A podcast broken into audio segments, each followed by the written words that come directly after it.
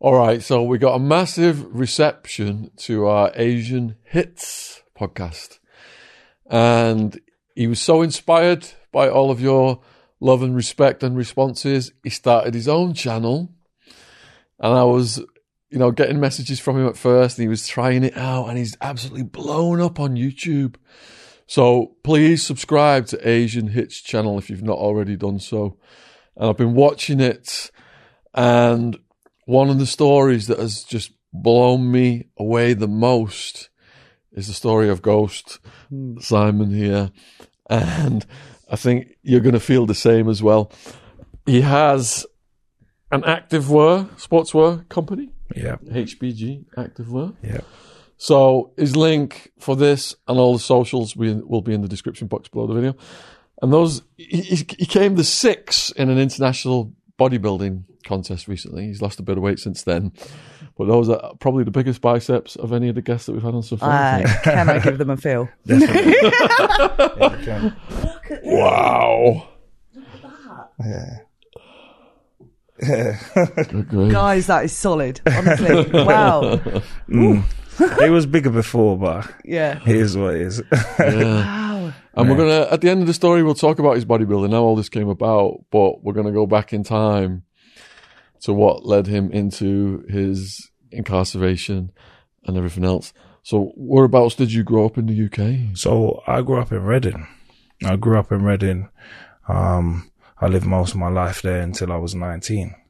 And then I ended up in prison and here I am now. I've only just got out probably like four and a half years ago. Wow. Yeah. So on the streets of Reading then as a young person, what was that like? Um, it, it was cool. I mean, I ended up being out on the streets from really young, really young, like probably like 11 years old. So like for me, it was just normal. It's a bit, it's a lot different now than what it was back then now. Like major difference. What sort of sense? Um, I don't really go back there as much as I used to, but I can see that just in general, just the, the, the, the, the kind of like, for want of a better word, the gang culture kind of thing is a lot different now. It's got more dangerous. Nah, it was, uh, it was way more dangerous back when Oh, I was it? Wow. Yeah, definitely. Like I don't know. I know the little, I know the the kids and that do a lot of stabbing and stuff and things like that. But like back when I was out on the street back then, and especially leading up to me going into prison, like early two thousands, like we didn't, people didn't even roll around with knives. That's pointless. Do you know what I mean? Everyone had a gun back then. So What kind of things were you seeing on the streets that were dangerous? um, so to be honest with you, it's like I used to hang around. Everyone I used to hang around with was way older than me, much older than me, to the point when I did end up going to prison and I was on the news and in the newspapers. Some people was like, "What the fuck? We didn't even know he was that old." yeah. Why were you out on the streets at 11? Sorry. So like, like, all right, I'm glad you asked me that because like, I'm not someone that grew up in like some mad like deprived esca- estate or anything like that. I'm not. That's not how I grew up. Basically, my parents always worked all their life. Yeah, they've been hard workers. We lived in a decent house. Had an older brother. Um, but my parents just used to work all the time, like constantly, to the point where it's like my dad would work away from home for days at end on a week, and my mum would be working nights as well as daytime stuff like that. So I'm just left to my own devices. My older brother's like 12 years older than me. Do you know what I mean? And he's doing whatever he's doing. He's supposed to be in charge of looking after me or whatever. But he ain't really studying me. Do you know what I mean? He's not really studying me. He's doing whatever he's doing.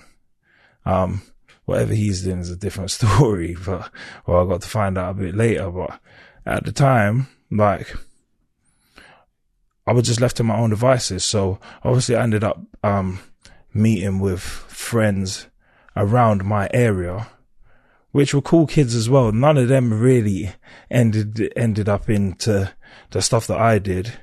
But what happened was we would hang around, um, we'd end up going into like the town centre, like the shopping mall or whatever. And that's where you see all the older kids. Mm. Do you know what I mean? Like, and they would know who they are.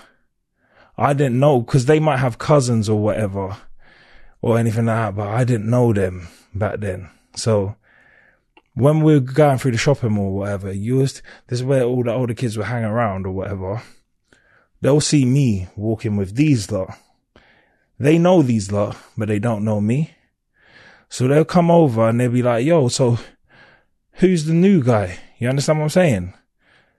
And they'll be saying to you, yo, bruv, like, where are you from? And I'm telling them, I'm from Reading. you know? Hmm. And they're like, we ain't never seen you before. How old are you? I'm like, I'm 11. And they don't believe me. Were you massive then? I was big. Like, I wasn't like, thin, but I've always been this height since I was like 11. What? How tall are you? Like 5'11. I've been this height since I was 11. Straight. Good at basketball. Nah. Do you know what I mean? I never got no taller, did I? but I've been this height, literally this height since I was 11 years old. Facts. Do you know what I mean? I ain't been this big, No. but I've been this height since I was 11.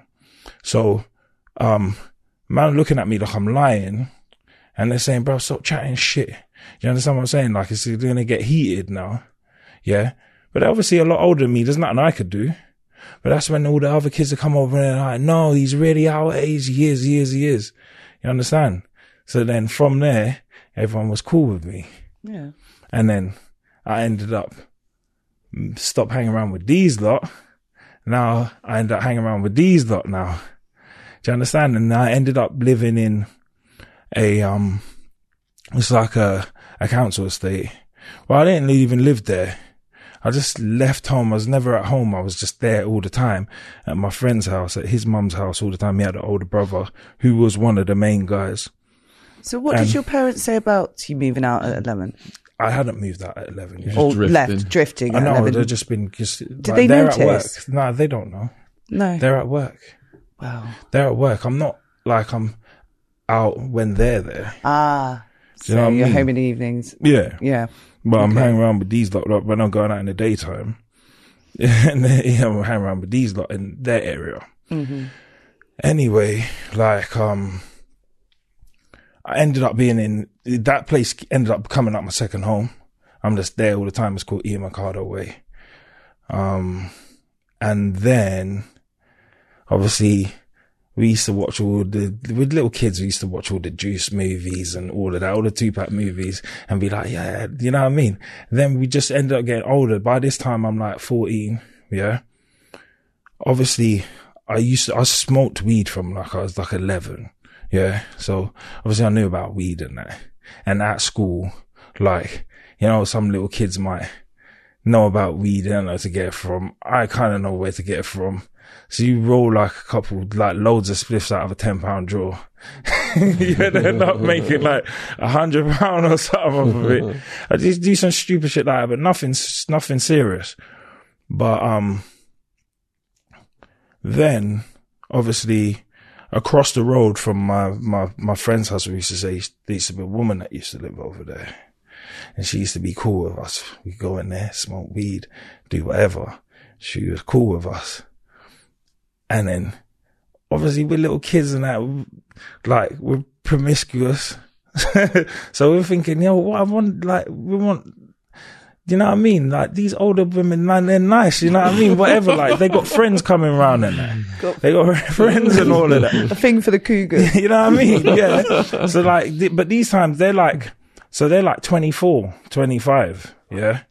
And like, I'm there in the house. And obviously, again, as I said, I'm bigger. I'm a lot more like, you know what I mean? More mature for, for my age. I'll be there. We'll be drinking, smoking, whatever.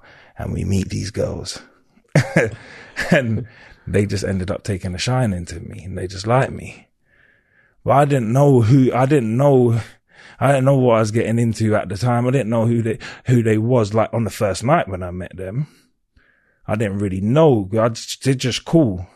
You know what I mean? It's a group of them and like, yeah, they're nice. you know I mean?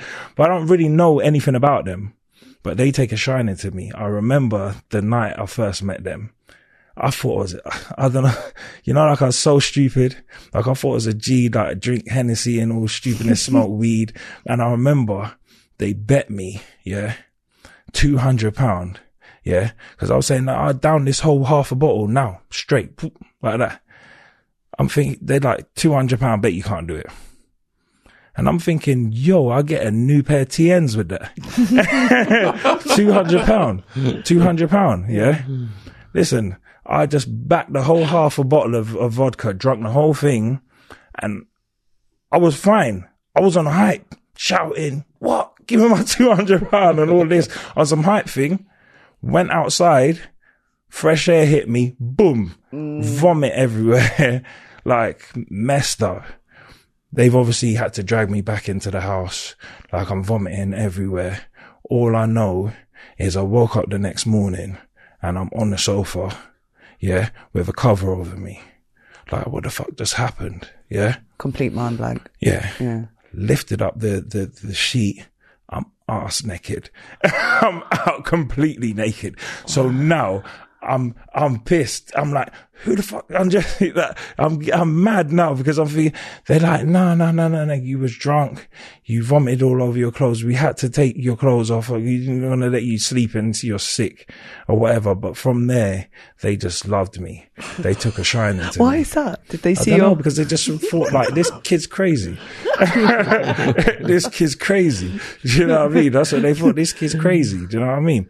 So um, after that, obviously, my f- like obviously like the olders have come come around, like um. As I said, like my friend, one of his brothers was one of them elders and that. Yeah, I'm not saying he said this to me, but what was said to me was like, yo, listen, you see them girls, yeah?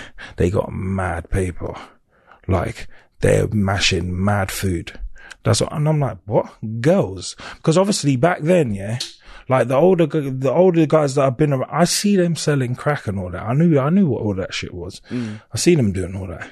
Like I'm in the car with them and they're meeting the junkies and all of that. And it's like, yeah, at first you're worried, like, yo, that man's crazy. And they're like, nah, man, that's just how we move. So obviously I'm kind of used to that world already.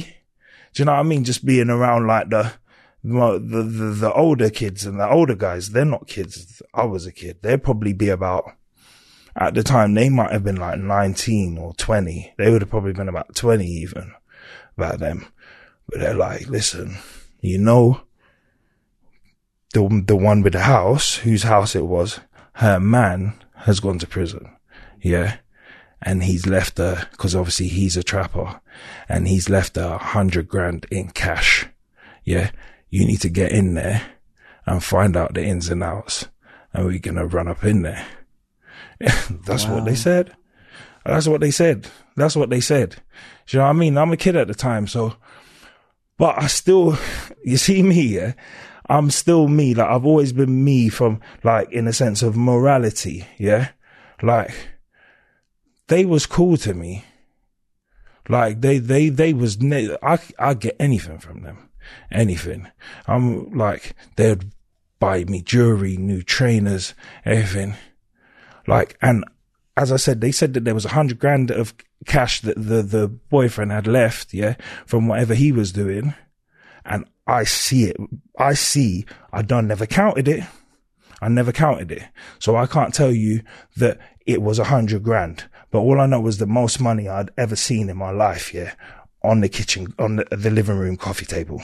Yeah. Or just there, plain as day. No, they was count. They was counting. Yeah. They was count. Obviously, there's there. So she had her that money there. The other one, who I ended up having a kid with, she was doing her own thing anyway, but she was doing it for some guy, some big man in London who had the whole of Reading. When when I say the whole of Reading, I mean like the the the black like crack community, like because Re- um, Reading has a big like um Bajan people from Barbados, big community. So this guy seemed like he was like the man. They was working for him. That's why they would never get touched. Do you understand? So I'm there and obviously I see the money and all of that. I see a lot of money anyway. Can't tell you it was a hundred grand, but it was more than I'd ever seen before. And it's like, they're cool to me, man. I'm not going to set these up. I'm not going to do that. That's just not me. I, I don't care if it makes me sound soft or I look soft or whatever. You should have just got, got, gone on with the mission or whatever. No. Like, they cool to me. That's not my character. So I ended up living with them and I just, that was it. I just ended up living with them. Like we was in the house, um, and I lived with them probably for two years. Do you know what I mean? And then that's when I saw the world of shit.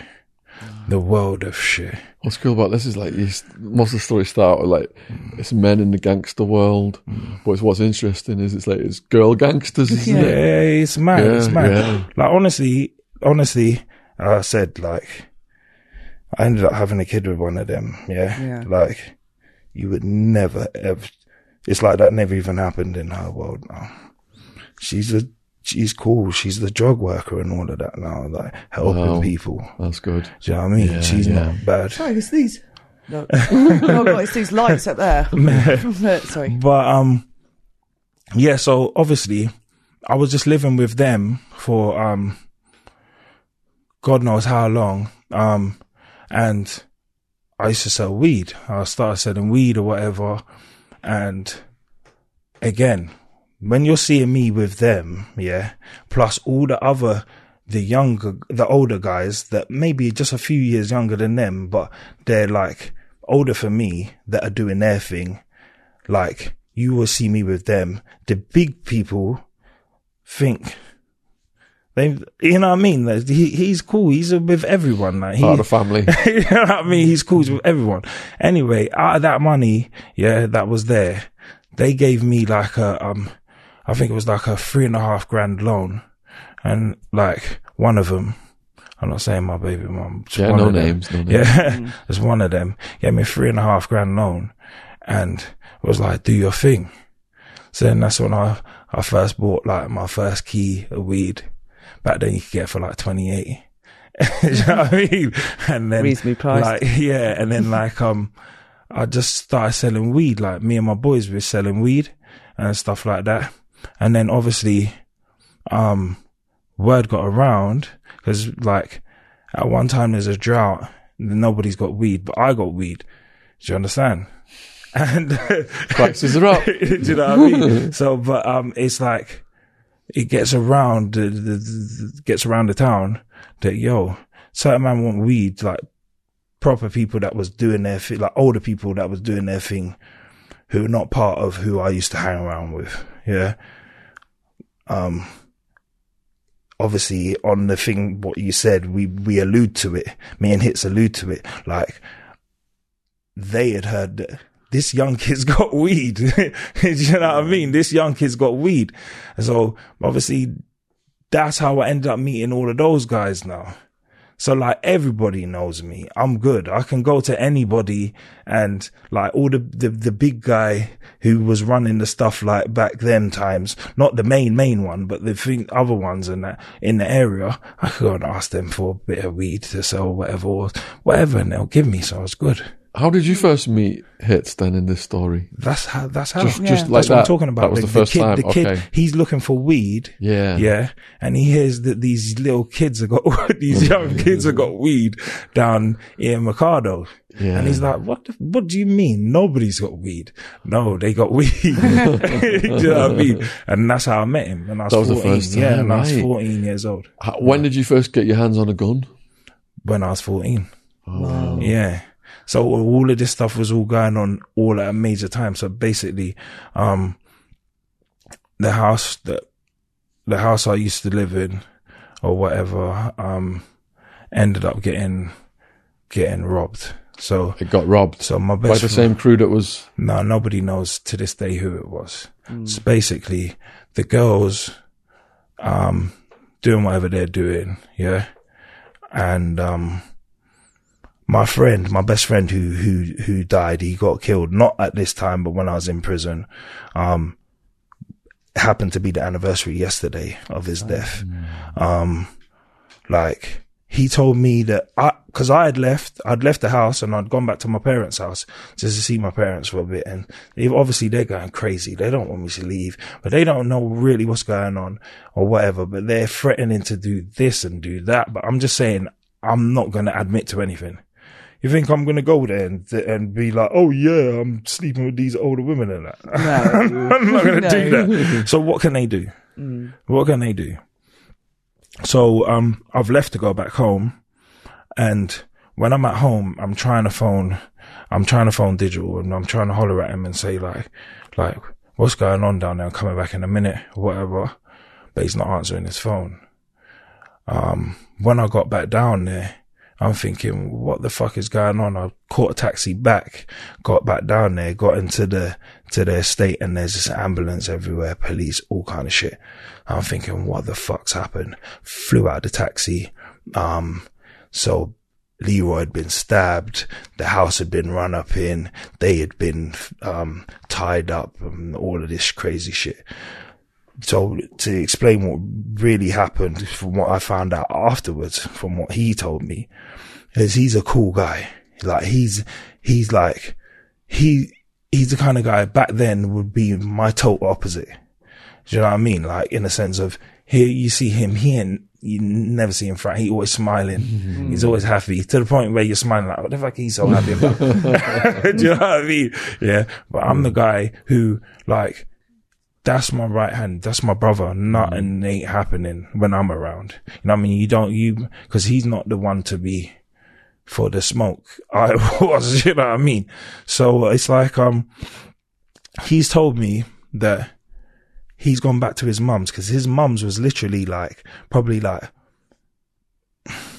about 50 meters, 100 meters away from the house that we were staying in. He was going out with one of the girls as well. Yeah. Right. So, um, he's gone back home and, um, when he's gone back home, he's gone to go back to the house. He said when he's walking, he, there, he's seen a couple, um, people outside the house, couple brothers outside the house. And what he's like, as I said, he's just a happy, cool guy. He's seen them and he said he felt like he knew them. So he looked at them and he said like, hello. And they said hello to him. And he's walked past them to walk into the front door. And as he's got to the front door, boom, gun butt gun butt back of the head. He's been dragged into the house. When he's dragged into the house, all the girls are tied up in the living room, pillowcases over their heads. They put pillowcase over his head. Where's this? Where's that? They stabbed him up. Like he had to have been like 16 then, because he's a couple years older than me.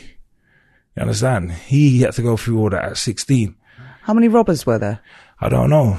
No, they I- didn't see. Eh? No, I don't know. Still plodding. Yeah, every, everyone's got pillowcases over their head and all of that. Yeah. And they're being told that this can happen to them, that's gonna happen to them. Do you know what I mean? So when I went down there and I've seen all the ambulance, I'm not gonna lie to you, I've just freaked out because I heard he's got stabbed. I just freaked out. You know what I mean? And it's like, I ain't care about nobody else. I ain't care about nobody else that was there. It's bad to say, but I'm going mad because this is my bro. Like, we sleep top to toe in, in the bed from kids. You know what I mean? All of us. We'll we sit down, watch a movie in, in a single bed. Little kids, you know what I mean? Like, these are my people. And I just go mad, like, I'm, and I knew that there was a thing about it. I knew that. Do you know what I mean? I'm not going to say who had it, but someone had a thing. Yeah. And you mean to tell me that you lot got the thing and you let this happen? That's how I was thinking. So I'm thinking straight.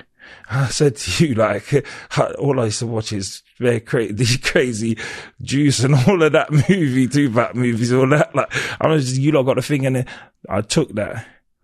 I took that and then from there, I swear blind, I thought I was Bishop. I swear blind, that's how I thought I was Bishop for a bit. you know what I mean? Cause I was gassed. I had that. And it was just like anybody that's coming, cause there, there's no way we're going to find who, who done it. We knew that. But in my head, it was just like, any, this is not going to happen to us again. I got this. And then obviously that's when, um, my older friend yeah, saying, my older friend just like, how the fuck have you got that? Do you know what I mean? And it's like, who the fuck gave you that? Like, and then it's just like, yo, you know what I mean? Like, dissuaded me to hand it over kind of thing. And like, obviously, not like took it off of me, nothing like that, but he got it off of me. Mm. You get me? Because he knew what was going to happen. Some little kid running around with that. it, it was just a disaster waiting to happen. So, yeah. I mean, um, so that was like 14 to 16. When I was 16, that's when I moved back home. So in the aftermath of that, then Mm. was the like investigations of who could possibly have done it? Mm, we don't know because it just things just started spiraling out of control. The girl that had all the money blew all of that. That ended up going nowhere. Ah. The other people that was doing whatever they was doing with the big man, like, just didn't seem to be working right. The big man felt like since I had come on the scene, everything had started going wrong. So, but I was a little shit. I'm not even gonna lie to you. Hmm. I didn't even know what I was doing back then because there's a couple phone calls, you know, like the big man went on the phone to me on my phone and talked some real and some real shit like, bro, like ever since you've been around, everything's been fucking up. And I was just a shit. I'm there talking a whole heap of hype shit on the phone back to him like an idiot. Like, cause I'm, I'm just a gassed up little kid. Mm. They're talking a load of hype shit, not even really thinking what can really go down. well, I'm not, just don't care. I know what can go down. Obviously, I know. Look at, I've been, but I just don't care about them. But, um, I ended up, um, when I was 16, as I said, that's when I moved back home. And, um, that's when basically, like obviously then now I'm a dad and all of that. So, what age were you a dad? So like she was pregnant when I was 15. Wow, You know what I mean? So that must have been hard. yeah, yeah, but I never really ever, I never really saw her like pregnant. It was just like, it was just like, Here you go, you're dad. she'd run off like mm. on some mad shit, and then the next minute, boom, here you go, you're a dad. That's how that's how it was for me, kind of thing. Yeah. Yeah. So it never really. I never had to do that one where, you know, you're sitting down and you're thinking about planning and you're going to have a family and I need to, it wasn't really like that for me. How shocked were you? Not shocked at all. No. Nah, 'cause I'm not stupid. Yeah. Uh, I'm sleeping with a girl. Every, every, I'm not stupid. I know how it works. I might have been young, but Yeah. I know how it works. So I wasn't shocked at all. Nah. Wow. What about like the sense of I'm proud I've got a child? So when the whole time when she's pregnant and all of that, like when she's pregnant and that, it hasn't even because remember I'd never seen her. I'd never seen her. She had her own problems going on. That's why I rate her for what she's done. But she had her own problems going on back then or whatever. And she, she ran off or whatever. And I never saw her. You know what I mean? But, um, I've spoken to her a few times, but it never really hit me that I was a dad, even when, when I actually got him.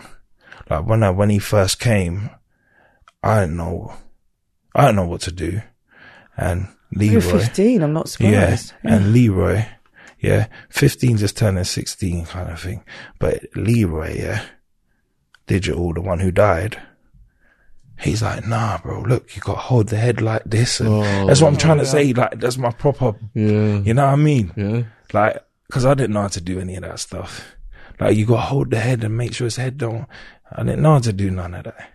You know what I mean? But when I, when I proper, when it really hit me that it was dad was when he got a little bit older and he could talk. Yeah. Mm-hmm. And I remember the first time he said it specifically, uh, because I got that kind of memory where like, like to this day, like I will never forget that jacket that you're wearing. I don't think anyone will. like, what, like even 10 years down the line, I will be able to say, yeah, she was wearing such and such jacket. I just got that kind of weird memory.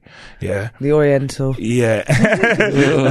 I remember the first time specifically when, um, he was stood at the top of a, a slide with his mum. They was going down a slide and he shouted, watch dad, watch dad. Oh. and it's the that's first time he ever called me dad. And I was like, yo, that's when I knew I was a dad. It's wicked. That's when I knew I was a dad. And what what had happened to your school throughout this period of time? Never went. Never went. I used to go to school every time I, when I was at school, yeah, I just have problems at school all the time because, um, like when I would go and the classes and all that, the work, I'll be in all the top classes. Like it just wasn't stimulating enough for me. So I'd always find myself in trouble in school as well, like fights or whatever, or just do some mad shit. Like a teacher will talk crazy to me and I might just lose it. Like mm. I was stupid back then. So yeah, school. And it was like, obviously once I, once I met them and I'm seeing all this money, I'm thinking, Who ain't the whole school? purpose of school, yeah, to, for me to flip and get a job and make money. What do I need to go to school for when the money's here right now? We can make money. Like, then mm. that's how I thought. That's how I thought. So you're back at your parents. Mm. You got a kid, Yeah. and are you like trying to get away from the lifestyle now, or are you still deep? Nah, I'm still, but now mm. I know the whole game now. Nah, I know the whole game now. I've been in it from a kid, so I know the whole game now. So, um, like, at the time, you see them older people that I was saying that I first met, um, when I'd, they're established, like some of them anyway, established, but they're older heads. I still hang around with them, yeah? Like the whole time I still hang around with I still hang around with them. And some of them are getting it in yeah? Some of them are getting it in others are more soldiers for want of a better word. But um they was boring man. They was boring. Like for me they was boring. You just should like they don't do nothing. They, they, they don't want to go nowhere. They don't want to do anything. They just want to trap. And that's it but you gotta remember, I just come from being around these people. And then we're going to all these big hotels. We're staying in a hotel for the weekend and all that. Like as a kid, I'd never done any of that shit before. And now you, we're going back to just hanging around in the ends. That's long. So another group of people that is like a kind of splinter group. Yeah. They're family. They're still family to this other group. Um, they just come out of prison and man, all man used to do is hear stories about them. That's it. Like they, they, they was known to be like, um, kind of like they're robbers, like stick up kids kind of thing. They do mad robbery and they make money. They get it in. They live the fast life. That's what they've been doing in prison the whole time. Just so happens that my, the girls that I used to hang around with, the girls that from before, they used to hang around with them before I met them. Yeah. They was all good friends with them, like best buddies, like, like they used to hang around with them. So how do you know they're not responsible for the robbery What- No, no, no, no, no. They They, were was in- in prison. at the time? They was right. in prison. Maybe, Yeah. but they was in prison. at the time. So yeah, alibi. Yeah, you never know. But um, like so, um, they come out of prison, and obviously, like uh, I've heard about them. Hmm. Now, my friend, the one who's who died, yeah, he started going out with one of the sisters. So now, like obviously, like I get, I'm meeting them, and obviously they they hearing they hearing about me. This young kid, he's I start hanging around with them now. Do you know what I mean? Maybe the not maybe I don't know. what Maybe was the biggest mistake of my life. biggest mistake of my life Yeah. because it's like the, you, there's only one road that that's leading to. There's only one road that that's leading to, and people was warning me. You know, people was telling me, but you don't want to hear that. You thinking they're hating and they're talking shit, so I'm not going to hear that. But um, it was like they come out. I heard that yo in there they go to the gym and all of that. That's why I started going to the gym. This is all about- the only reason. what? They're coming out. I heard they go to the gym. They're big. I'm got to be big and all of that. Even though I'm a little kid, I got to be big as well. I heard that's what they do in jail and that. They get diesel and that. so I started, that's when I started training. Yeah. That's when I started training. And it's like, obviously I come out and I meet them and they're cool. And it's just exciting being around him. And he got mad respect. So, like, we's having fun. But one of the individuals, like, it's like, we end up being closer. We literally live five minutes away from each other. And it's like, you come like, I look at you like my brother now. You know what I mean? We're just all the time, but it would literally piss me off all the time.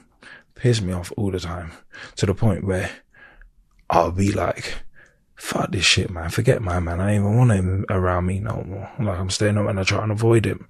Yeah.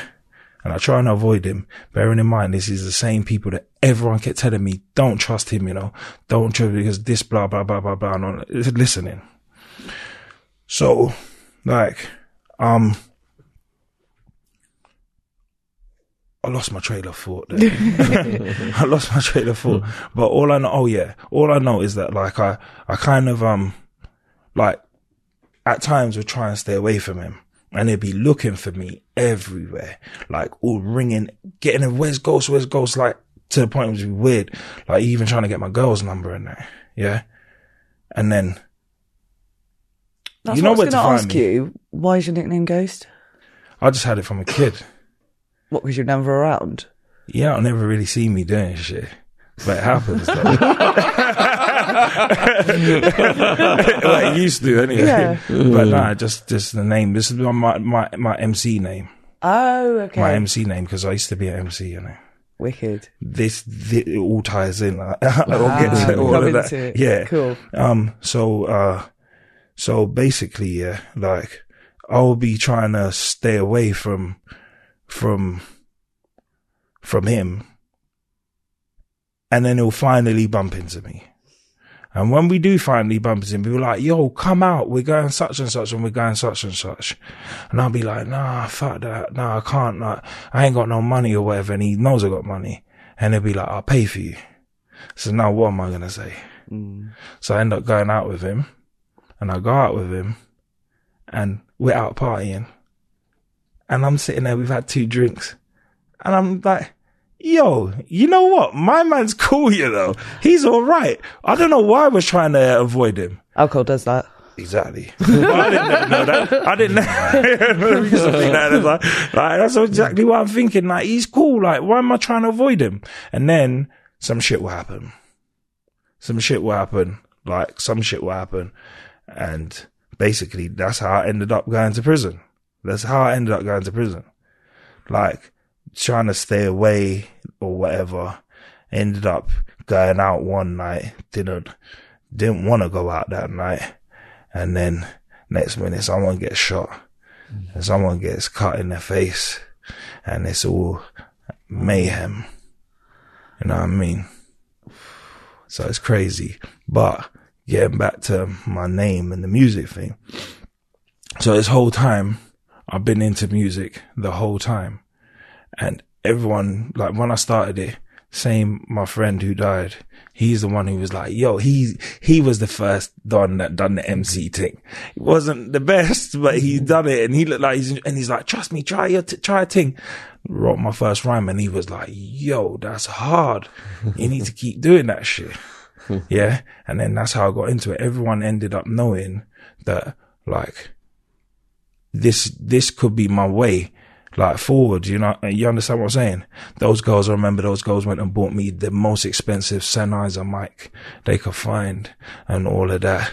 Do you know what I mean? So it was nice. And I'd, um, I used to be on like Raw Mission straight after Nasty Crew, um, which was a pirate radio station back in the day, like a big pirate radio station. So Nasty Crew, you know who Nasty Crew are? You know who Kano is and that, innit? On, um, You're Top not very Boy. into it. You know Top Boy. You don't know Top Because I was in, a, I lived in America for 20 okay, years. Top Top Boy's like one So I of the missed biggest. all the English so stuff. Top Boy's like one of the biggest series out, Mm. TV series. He stars in that now. Right, okay. Yeah. So like, I used to be, um, they, so they was Nasty Crew. Like they used to be on, I think it was six to eight and me and my friend, which was just co-defendants, we used to come on eight till 10 straight afterwards. So I was there, I was mm. trying to, trying to think. I was like moving around and mm. stuff. Like people was getting to know me. Other big MCs, like some ones that made some big tunes back then. I'm not going to shout their name because they might not want me to, mm. but I'll be around them as well. Like some well-known ones, friends, you know what I mean? And even some of them could see back then the road that I was going down wasn't the right road to be going down because specifically someone who's very, very in the limelight, as in, um, UK artist, like very in the limelight. He was like, um, he was like the head of this. He's the brains behind operation of this crew. Yeah. Um, and one of them used to be my real good friend. He still is my real good friend. We still talk on Instagram and stuff like that. I just haven't seen him since I went, come out of prison, but we still talk. Yeah. And he was even told that, yo, you need to stop hanging around with ghosts, you know, because bro, he's, uh, you, you know what I mean? Because like, I might get like little bookings to go to some of these, not no big major raves. Obviously, I've done some big ones in Reading and that, but you know, like in and around the country, like some small raves, I'm still getting my name out there, trying to get my name out there. So I might get a booking for a small rave. Nothing, um, major. But because we go there and it's not no big rave and I'm with them lot and we're in the rave and it's like, this is how I'm trying to get my name out. Then man, like, oh fuck this place, this is dead, blood. Let's just go, let's go. And I'm not, I'm, not, I might not be the one who's driving that time. So now I got to jump in the car and leave the booking. Like fuck that, let's bounce. So no positivity, nothing, not, not pushing me anyway to the positive, just pure negative. Everything was just pure negative about that group that I was around at the time. So as I said, I went out one night and, um, someone ended up getting shot. What triggered the beef? So I'm just going like honestly, I'm just going by what's written in the um statements. Yeah, I'm not gonna throw no one under the bus or course, anything yeah. like that. Yeah. Yeah. but um, all I know is that in the statement. Yeah, they, there's a commotion. A little kid, yeah, who wasn't even old enough to be in there, I don't think, um, was barged or like bumped into. So the kid supposedly turned around to the guy and the guy has then grabbed the kid by the throat and then, um, like, obviously the, the, the guys grabbed the kid by the throat, maybe give him a slap or whatever. But what the guy hasn't realized is that the club is filled with all of his older brothers. you know what I mean? So the kid runs off, goes and gets his older brothers. And now it's like bullets. Then, well, they, they, they supposedly went to the guy. Yeah. And then, um, stepped to the guy and then they ended up getting shot. Here's a message from our sponsor. Do you know why free trials renew without your consent? It's something that drives me mad. Absolutely mental. Of course, it's a business scam out to get you. Don't let greedy corporations pocket your money. Download Truebill to take care of your subscriptions. Truebill is the new app that helps you identify and stop paying for subscriptions. That you don't need, want, or simply forget about. On average, people save up to $720 a year with Truebill. which is approximately 500 quid. because these damn companies make it hard to cancel your subscriptions, Truebill makes it incredibly easy to cancel. Just link your accounts and Truebill will make it easy to cancel your subscriptions in one tap. And your Truebill concierge is there for when you want to cancel any unwanted subscriptions. So you don't have to.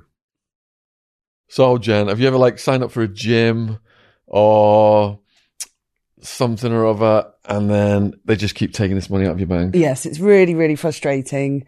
Um, you know, if you want to cancel, you want to cancel straight away. And before you know it, all this money's gone. You're not even going to the gym. you're not going to the gym. You're gaining lockdown lard. Your bank account's shrinking. You need Truebill. Truebill has over 2 million users and in total has saved over $100 million. Wow, that's a lot of money.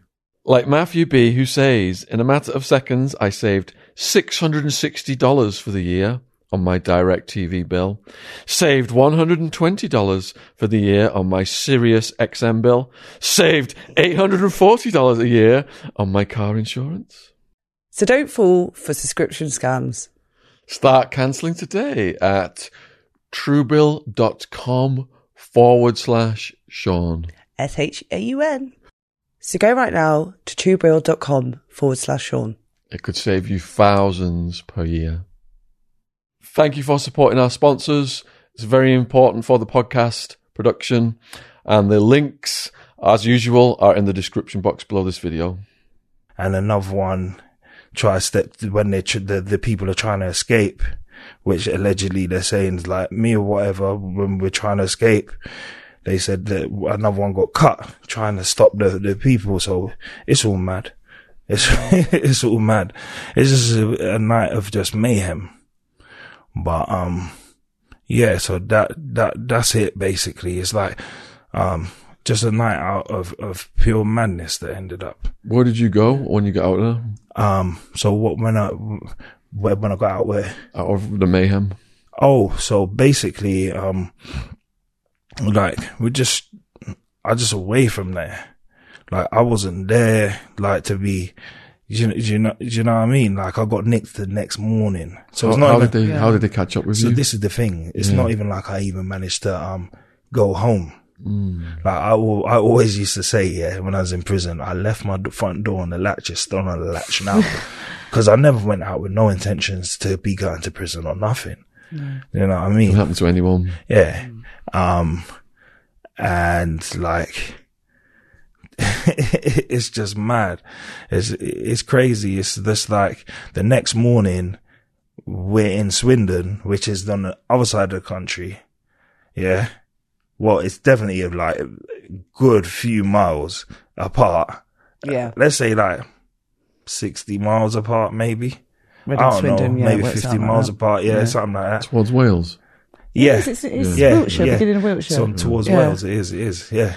And like, um, I'm driving the car, and the next minute, police just swarm everywhere, guns out, get out the car, guns in my face, whatever. Like, there's two cars. I was in one car. The other guy was in another car. He got the same. We end up going to prison. Is that through your phones or through license plate recognition? I think it's license plate recognition. I think they must have seen license plate going on the motorway. Yeah. Yeah.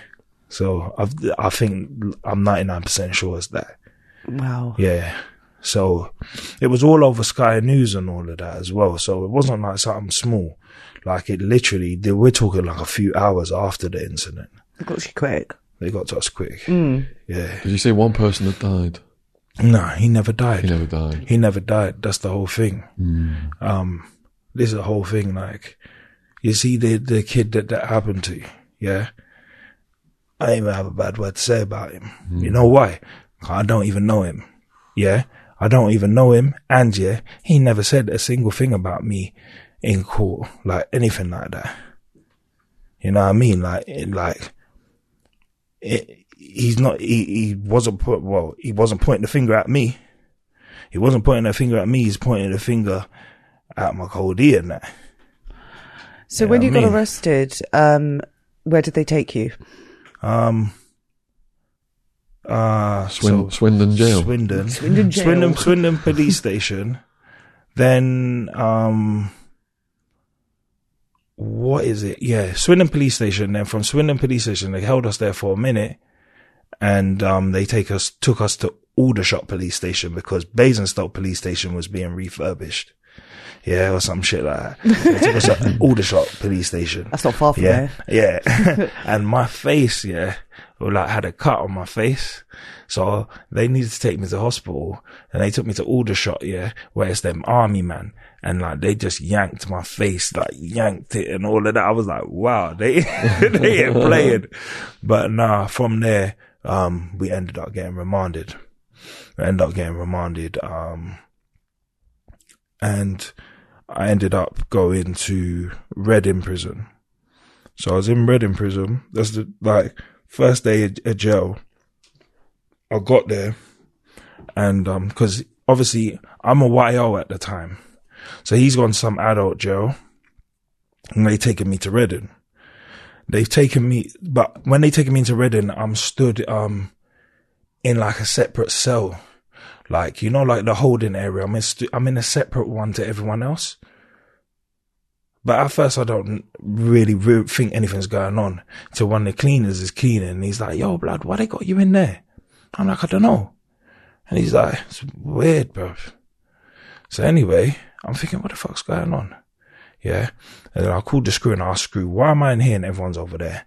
And he said, listen, you're here and you're not even going to be able to go on to the main wing because we don't know whether you're going to be a, a, a, a cat A prisoner or not. So we have to wait for the home office to, um, to let us know whether you're going to be categorized cat A or cat B. Until then, you have to stay in the block. You understand? So he threw me straight in the block. Yeah. First night never been in jail before and on some mad charge, here. And like, I What were the charges?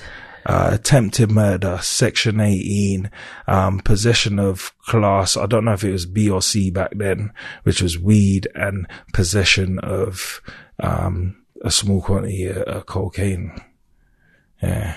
So, um, so yeah, like, um, I remember the first night I'm in there and I ain't never been prison before, so I don't know nothing about it. It's on some big one. Yeah. And I just hearing bare doors banging and howling and monkeys and all this. and I'm thinking, what the fuck is going on here? Mm. This is mad. I'm hearing like monkey noises, howling. Like, you know, the block is like, it's crazy, man. The mm. block is just full of lunatics in there. so I'm like, no way. Anyway, like I'm just chilling. I'm just trying to watch the TV, get my mind off of it, read newspapers, do push-ups or whatever. I've never done this shit before. I'm just just trying to stay calm. But it's coming up to Christmas and that, yeah. And I remember opening up some newspaper.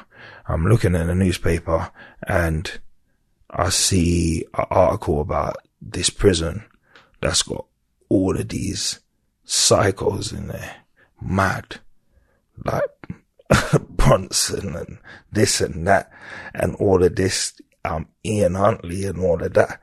And I'm like, yo, that place there look mad. I ain't trying to go to that one. That's what I was sitting there thinking. I was just reading it in the Which newspaper. Where was Yeah. Ian Huntley? So, yeah. So, um, a few days later after reading that, boom, my door gets kicked open and they chuck this mad suit at me. Yellow and green. I'm like, what the fuck is that? Some mad yellow and green jumpsuit. Like, yo, you're going. Where am I going? We can't tell you. What do you mean you can't tell me? You've been categorized category A. Boom. We're just driving down these back roads. Next minute, I don't know, we could be driving for hour, hour and a half or something. Next minute, we pull up outside this big place and I look at the sign and I'm like, hmm. oh shit. This is the one in the newspaper. Go. this is the one in the newspaper. I'm like, no way. I'm like, no way. So now I'm like, shit, like, you, you gotta get your game face on. You gotta be ready, bro. Like, so I shouted to him. I was like, yo, cause remember, I never got shipped by normal, like, like, you know, like the prison, like, like G4S or whatever, like the thing. I got moved by actual screws, HMP screws. Do you understand? Because obviously the other companies can't take, um, category A. Not from prison to prison, I don't think. Not at the time anyway. I don't know. But anyway, um, anyway, I'm saying to the screws, that's on the thing I'm saying, is my code E here, is my code E here. And they're saying, who's your code E? And I'm telling them a name and they're like, I've never heard of him and all of that. So I'm like, fuck. So I go on the wing. Yeah, they obviously we do all the usual shit. Then I go on the wing and the wing just looked massive and Woodhill. Yeah, like, and Woodhill was, I think it was a new build or something because the place just looked fresh, but massive, massive. And like, I remember walking through and it's surgery time, and there's a uh, there's a kid behind the surgery, and he's I'm walking, he's looking at me, and he's like, "Yo, blood, you play rugby?" and I looked at him, and I went, "Nah." And I just carried on walking. And I was, what the fuck does he mean I play rugby? Obviously he's looking at, cause I had size back then. I still had size to go gym back then. So I had size back then. I was obviously bigger than the average. I've always been bigger than the average. So, um, so like, um, I'm in my cell and I just push the door up and I'm just sitting there and I'm just, just doing my things, came back. And then some, um, one kid comes knocking on my door, bust open a flap. He's like, yo, what go on, blood? And I'm like, what you saying? He's like, why are you in there for? Why are you in there? And I was like, cause I don't know how it runs. He's like, nah, man, come out, bro. Like, come out. Like, you're staying in there. And I ended up coming out and then he was cool. And I just met everyone on the wing. And then I ended up becoming like the furniture in that place there because I stayed two years in that one. And that's a, that's a remand jail. I stayed two years in that one there. You know what I mean? So it was like, it was mad. And then from there, I thought, yeah, because they took me off the book after I'd been sentenced and that. So I was no longer cat A. Yeah. Um, they took me off the book when I was sentenced and that. And, um, like, I'm thinking, yeah, I'm going to go to a BCAT. Uh, nice BK or something like that. I don't know how it works. I just know it's not the same security. They ain't following me around with dogs. I'm thinking, yeah, they ain't following me around with dogs and shit. I ain't gonna wait for some guy to come with a dog and the book and all of that to move me. Like, whatever. So just to get me out of here. Next minute, they send me to another cat. I'm like, what the fuck? Guess what they sent me? Whitemoor. I'm like, nah. Same thing happened. I was watching Crime Watch. Um, a few weeks before then, I see this guy on Crime Watch. And this guy, They're giving you signs. this guy seems like a G. But I'm like, what the? F-? This guy, like, yo. Next minute, boom.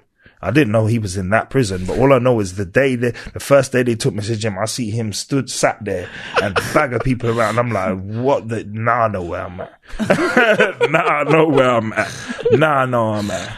Oh, shit. But to be honest with you, you see that place there is the most dangerous one out of them all, but that's probably, that's the one that made everything, like made, made my whole sentence the way that it was for me. Mm. Cause I was cool in there. I know I don't have no problems with no one. I don't get into beef with no one. I'm cool.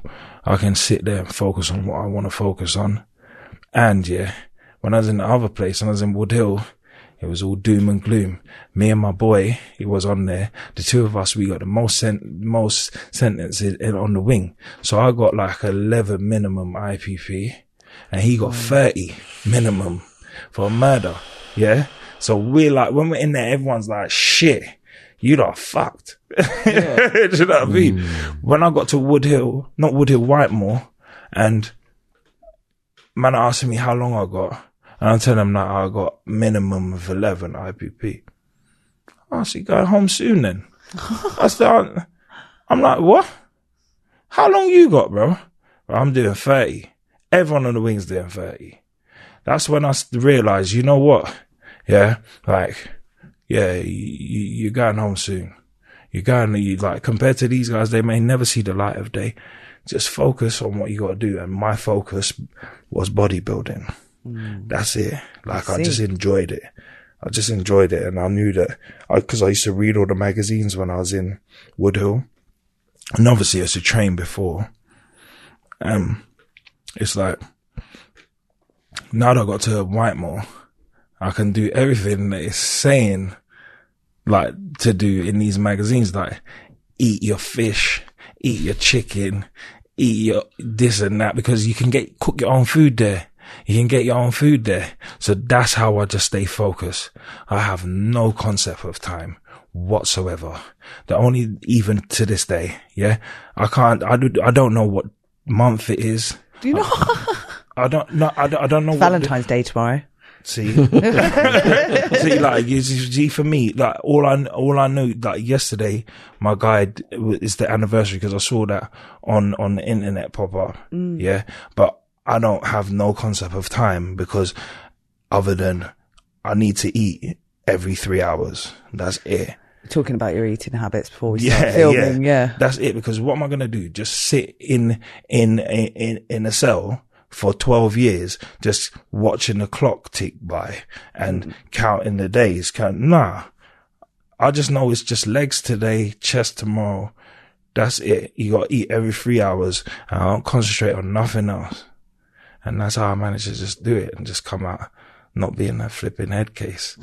like a lot of them, like a lot of them end up doing. No disrespect to them, but some people, like, they, prison ends up hitting them bad. Mm-hmm. You know what I mean? Like, I just stay focused. I knew what I was going to do when I got out. Well, some people said to me that they knew what I was going to do before I did.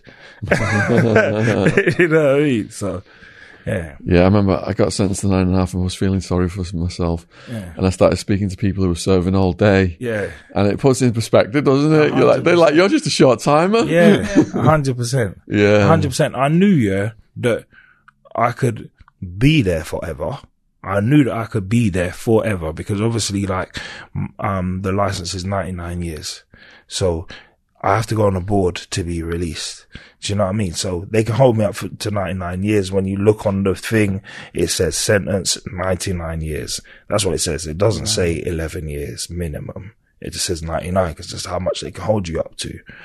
So I knew that that could um end up like uh I could end up being here for longer. But I knew that I'm not I, I can't be bothered running up and down and doing bag of bullshit right here, right now. And we're in flipping a A cat or a B cat doing bag of stripping this because when that means we're never going to leave. But the thing is, even if you're minding your own business, there's always people who want to cause trouble in these environments. I never had that. you never had that? Nah. Oh, that's good. I, I, I'll tell you. Uh, all right, so I'll tell you how it worked for me. This is the way that I see it. Yeah, like, and somebody after the last podcast, somebody that I was in there with, who managed to end up like getting out after a big one, and he's he's a he's someone, you know what I mean. And he said to me, he reached out to me because he was like my big brother in there, and he reached out to me the other day and it was just like, bro, I'm glad to see what you're doing and all of that. And he said, I knew you was going to do it before you even knew you was going to do it. yeah. Uh, he's like, um, but you done your sentence the, the, the right way because you never pretended to be anybody who, other than who you are. And I don't do that. That's how I live my life. Like, if you don't like me, you just don't like me. What can I do about that? But I be me and I, and I try and be thoughtful for others as well. So I don't never find myself in no trouble in there. Hmm. Nah, Are you able to say what his story was a little bit? Nah, I can't really talk about his oh, story. yeah. Can't really talk about his story, but he, yeah, he, he was somebody that, yeah, he had respect and all of that. What about cellmates then? I was a cat A. You, can't So you don't have a cellmate in Cat A? Nah. Sweet. That's lucky. Yeah, not so. I never had no cellmate at the start. Towards the end, like maybe right when I was in DCAT, I had one guy in there for a little bit, but no, I never had no cellmates really. Although you didn't get, you know, yourself in trouble, did you see much? Yeah, all the time. What sort of things? like, all right, the two worst, the two worst, yeah, the two worst. One of them's absolutely despicable. One of them, I kind of felt a bit bad for. You get me? Cause like, so I'll start with that one. Like, basically, you see in those kind of places, yeah, um, there's not really, as opposed to like maybe in a B cat or a C cat, there's not really as much snitching as you would find in like a C cat or something. That's how I found it anyway, because people know what's going to happen. It's more serious. Yeah. Do you understand? Because people are doing 30 years and to life, so they're never getting out. So it does, the people don't care to just go and bun you up or do whatever they're going to do to you. So anyway, um, I lived on this side of the landing. On the other side of the landing, there was like My side was kind of kind of quiet. Yeah, on this side of the landing, there's some proper big heads on this side as well. They keep it, they're calm. You know what I mean? Over here's calm, not much noise. Yeah. Across the landing is where all the younger lot and all of that and all the man them like are there and it's noisy. This is the time when the wire first come out. Yeah. So like, Wow. yeah. So mm-hmm. like everyone's watching the wire and all of that shit. Great series. Yeah. And they're hype. So at the end of it, they're hype, they're shouting out the window and all that. Remember the wires come on late. Mm. Yeah. So anyway, there was complaints on that side of the wing. Yeah. That people are making too much noise at night. And the screws, it's not a prisoner that's come and said like, look, you lot are doing this and people are not happy. That's more plausible in that environment. As opposed to a screw coming. If a screw's coming and talking to the man, then that means somebody's snitched. Do you know what I mean? Yeah. So, obviously, I hadn't mentioned no names or nothing, yeah. But I used to like be the, cause they used to have little gyms on the wing. I'd be the orderly for the gyms on the wing, clean the gyms on the wing, blah, blah, blah, whatever. So I walked down to go to the cleaning cupboard. And as I walk down to go to the cleaning cupboard, I see the screw, yeah. Pardon me. Talking to a prisoner in the corner. Yeah. But it's like some psh, psh, psh. Again, I'm still young then. So I remember when I'm there, I'm still, I'm only like 21. Yeah. or whatever, like 21, 22. Yeah. Like, so I walked and I turned around and I've seen it and I've gone like that because that's not the place where you, no one ain't supposed to catch you. You talking in the corner with a screw. I don't know what the conversation is, but that's fucked up. I just turned around and ran. I just turned around and ran. Yeah. I ran back on the wing and I was like, yo, imagine what I just see. And I told everyone, like, imagine I see blah, blah, blah, blah, blah, this and that. And the man name's like, yeah? Say nothing. I'm not thinking of nothing about him I'm lining up to go to the gym and all of that. Yeah. 20 minutes past, late. Half an hour's past, late, still not letting us go. Miss, what's going on? Gym's like half an hour late now. What's going on? Been an incident down in the gym. What's happened? I can't talk about it. Yo, about 15, 20 minutes after that, man, them come back on the wing. Yo, you should have just seen what just happened down the gym. What happened, blood? The same kid was on the bench, yeah.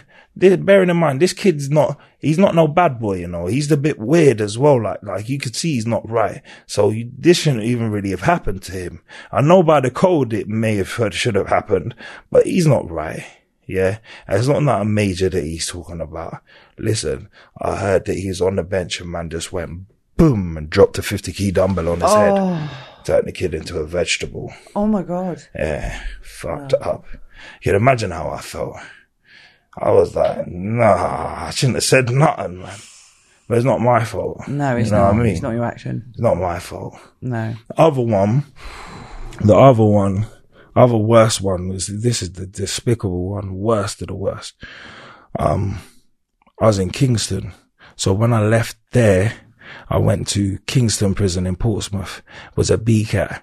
And I'd heard about this prison. It's like real calm and it's cool and everything's all good in there. Like, but they don't really let much prisoners go there. So you gotta have a good record and all of that. Yeah. But I got accepted to go there. So I went there. When I got there, um, literally in the whole jail, there's probably like six to eight people that you can talk to, that you can chill with. That's it. That's it. Everyone else is funny, like funny. Like he's in there killing his mum and dad. Yeah. This one here, he's like a, he's a nonce or whatever. And this is just so you just stay away from everyone. Mm. Stay away from everyone except your man them. We would sit like at a table like of ours by ourselves like at lunchtime. Yeah. And you just look around and we'll be looking around. And it's like, but this place is funny, but the, the, the jail was calm. Like all you have to do is just kind of just get on with what you got to get on with. but you know, if you are going to do anything, nobody can know because like everyone's in a snitch here. Everyone's in a snitch. So anyway, what they used to do from there, as I said, they never used to let, let many prisoners come over from there. But what they did used to do is they used to, um, they used to get the kids that are, have been, um, hit with life sentences from Aylesbury, because Aylesbury was the kids jail. Yeah.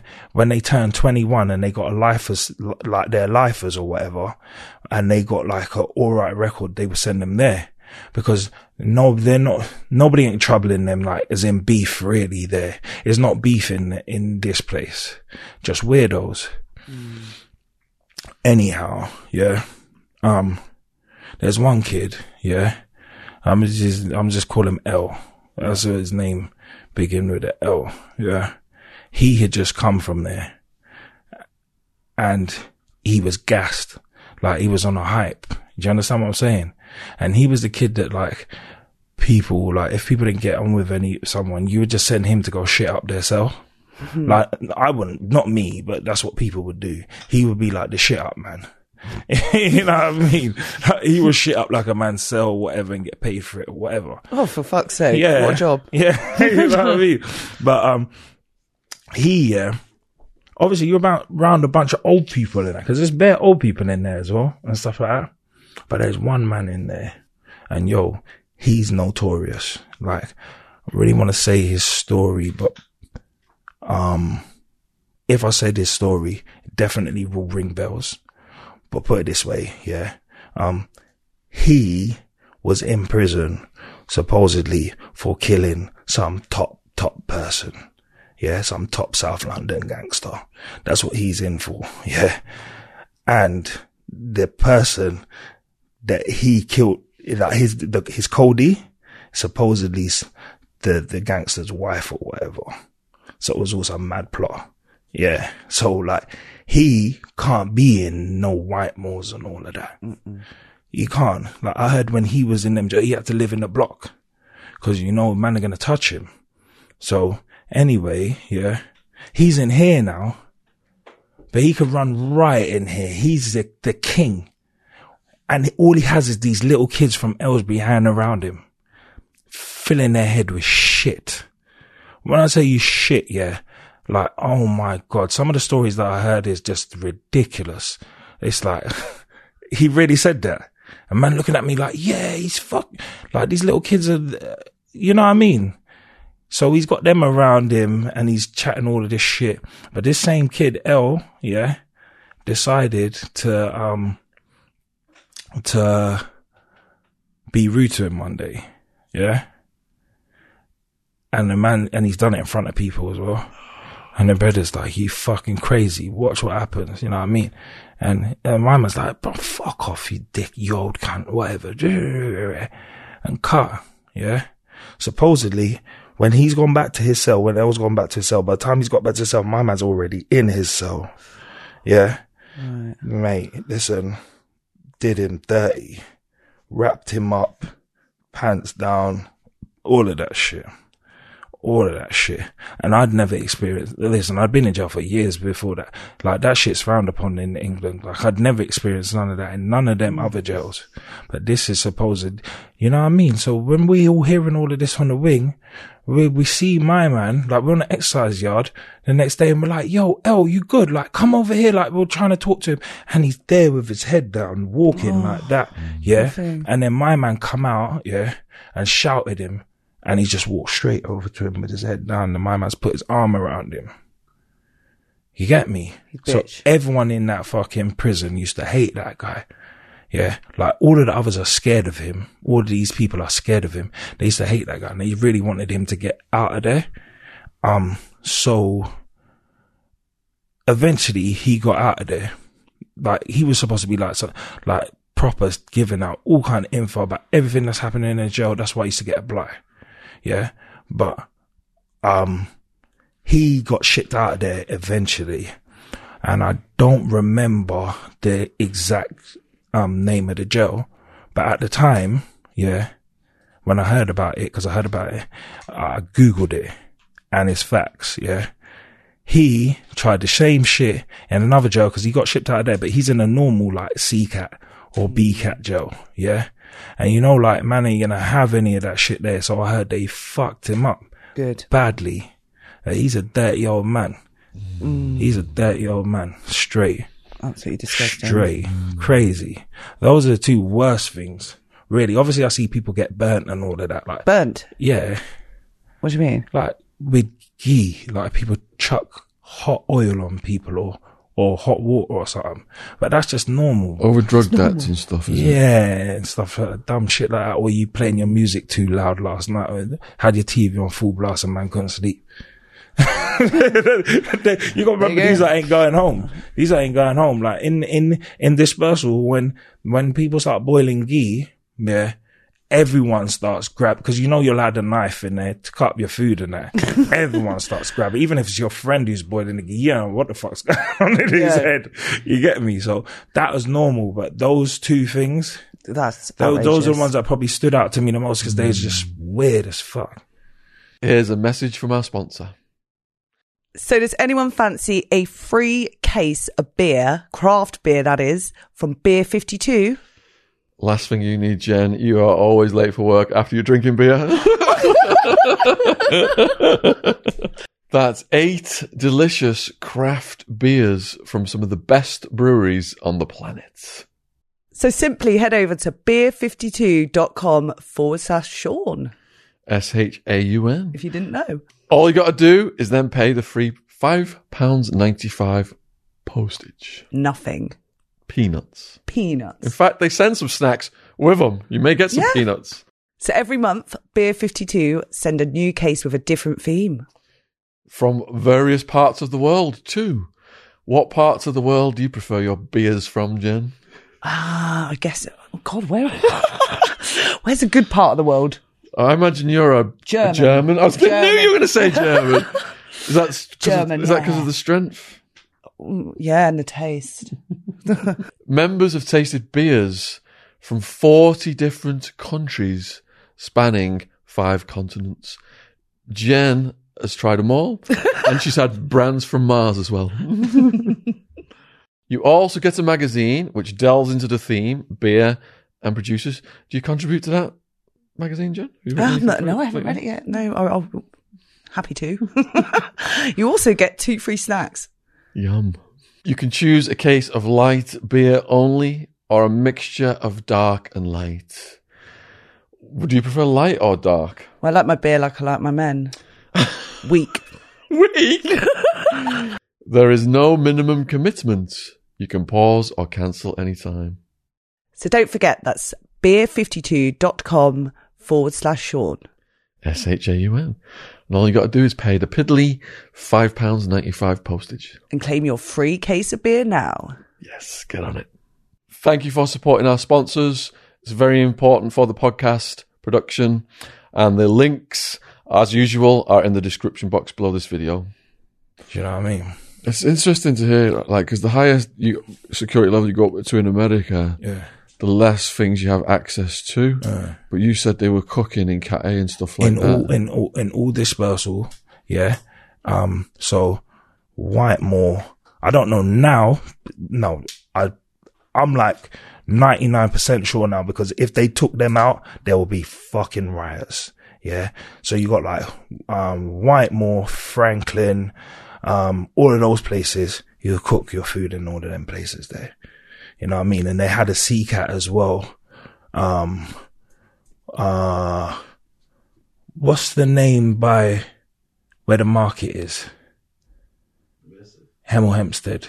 There's one in Hemel Hempstead as well. They use a sea cat, yeah, where um used to be able to cook the mount.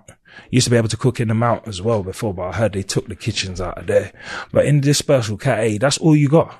Mm. These man, they, they're, uh, they're not do this. Then they've got nothing else to think about in life apart from it's today we're gonna cook some mad beef stew.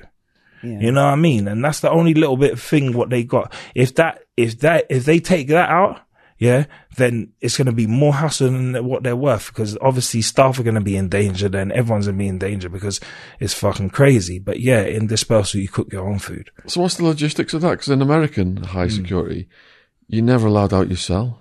No, so you have to have a shower or go to handball No, so like in Cat A, so in, in Woodhill, you might only get like an hour association a day. So you might be banged up 23 hours a day in Woodhill. It's remand jail. It's Cat A, but it's not, it's a jail. But as the dispersals, it's like, um, you have to work. You have to work. So you're out at work.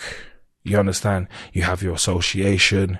They try and structure your life, yeah, so that you can at least, cause at the end of the day, the main goal is for, supposed to be for, supposedly, for people to come back out on the street. So they try and make it like where you go and work and you come back and cook before it used to be Aramac or Aramark or whatever. Yeah. So then you go straight. You don't even have the canteen sheet. You go straight to the stores and that's where you get your food. So you say, I want two steaks. I want, um, half a, chi- I want a whole chicken, whatever, snapper fish. And you get that, some seasoning. You get Bloody that. hell, nice menu. No, but you got to remember, yeah, Yeah. this the you're only allowed a certain amount of money, yeah, a week in prison. So you got to think about it. You're gonna spend all your money on this, yeah, for this one meal, and then have nothing for the whole week. No toiletries, no nothing, no the other. If you smoke, you ain't got no burn or nothing. I don't even think you're allowed to smoke in prison anymore. I don't think you But are. then you was, yeah. So you got to think about that. Like you can't just go and blow it, all your. But there's certain man they got sacks full of food. You know how they got that. you know what I mean? So yeah, it's like. But then it changed over to. Not. Uh, it's changed from Aramac to DHL. Yeah, and then DHL all changed it. Now it's just canteen sheet. You know, like, everything just bumped up. When I first got there, a box of eggs used to be like 30 pence for like half a dozen eggs. And then you had the whole, what's it called? And, um, you know, like where the price, like inflation and everything. And now you like ended up, um, DHL took over. Now it's a pound to buy a box of eggs. It was. So yeah, it's not like you're just there living in luxury. No, No, no, no. So I've got a few questions about what you said then. So when you're on 23 lockdown then with an hour out, Yeah. do they let each prisoner out at a time so you're not around other people? Mm, not in not in not in um remand they will just depending on um how big the the the the landing is so like let's talk a cat and b cat because some b cats is only like an hour like brixton back then only our um association and they do it by landing do you know what i mean So everyone comes out at the same time. yeah, but landing by landing. So whoever's on your landing. But in Woodhill, it's structured different. So the whole wing will be out. Yeah. And And what have you got access to then? just the phone, pool tables and ping pong. And, um, and like obviously you get exercise on the, on the, the yard. And showers. Yeah. And what equipment is available to exercise? Just walk around, um, was it clockwise? I think one way or the other because I think it's clockwise. what was it? The is a- So you have to go this Rumour way. that if you go the have to wrong Yeah. way, Nah, that you're a- no, yeah, no one don't do that. no, one don't do No. that. It's that way. So clockwise. I think. yeah. Yeah. yeah, no one don't walk that way. Yeah. You're weirdo. Yeah, not walking that way, man. They look at you like, bro. yeah. So nah, um, that's it. My exercise and phone call really in that place. But once you sentenced and all of that, you imagine everyone, you're just locked in that room 23 hours a day and you're not even getting a chance to go out and try and like, you know what I mean? Like you, you there's going to be trouble on the wing. There's going to be trouble. A hundred percent. Hundred percent. Used to be like that anyway. Sometimes when unlock, unlock, especially in, in, in Whitemoor, unlock, mate. That, that, that's dangerous. Them time that's dangerous, you know. Make sure you're out your bed and you're up. Cause you play like you're sleeping in your bed and all of that, yeah. And unlock, yeah. And you, and you, had my man up all night, yeah. He's waiting until his door comes and as the screws are going, doof, doof, doof, he's just shadowing behind slip in your bang, bang in your bed, sleep, come out. That's, that's how it is there. So you make sure you're up and you make sure you're up in them places when it's unlocked. So in America as well, in the highest levels when they don't let them out of the cells, Mm. they weaponize crap. Yeah. Do they weaponize crap in the UK prison system? Well, you said there was a guy who Yeah, chucked shit crap up. people up. Yeah. Shit people up. Yeah. Yeah, yeah. But I mean, in other ways, did they weaponize crap? Like, for example, they had like um, people chicken bones. They sh- put shit on a chicken bone and they blow pipe you Oh, that's disgusting. when you're going past because these guys can't get out of the cells at all, like, other Yeah. than the shower and things. But what they got the cages, they, they got creative. bars though. Hmm. In these cells, there's no bars. In these cells, it's just boom. You're Solid the doors. solid door. you can kick that as much as you want. Yeah. That ain't opening. so there's nothing you can get out. Nah, what about the nothing. guard when And he your opens the flap? The, Is f- there- is it's there a- just, just the flap. It's just a pane of glass. yeah. That's it. And you try to throw something at the pane of glass, it will just shatter. Mm, so they're protected from it. Yeah. Yeah. That's interesting. Yeah, there's no bars. Like when I told you I was in the holding cell and the kid come over to clean and was like, well, you do, there it was bars because it mm. was just the holding cell. When they mm. take me up onto the wing into the, onto the block, then it's the proper s- solid steel doors. Yeah.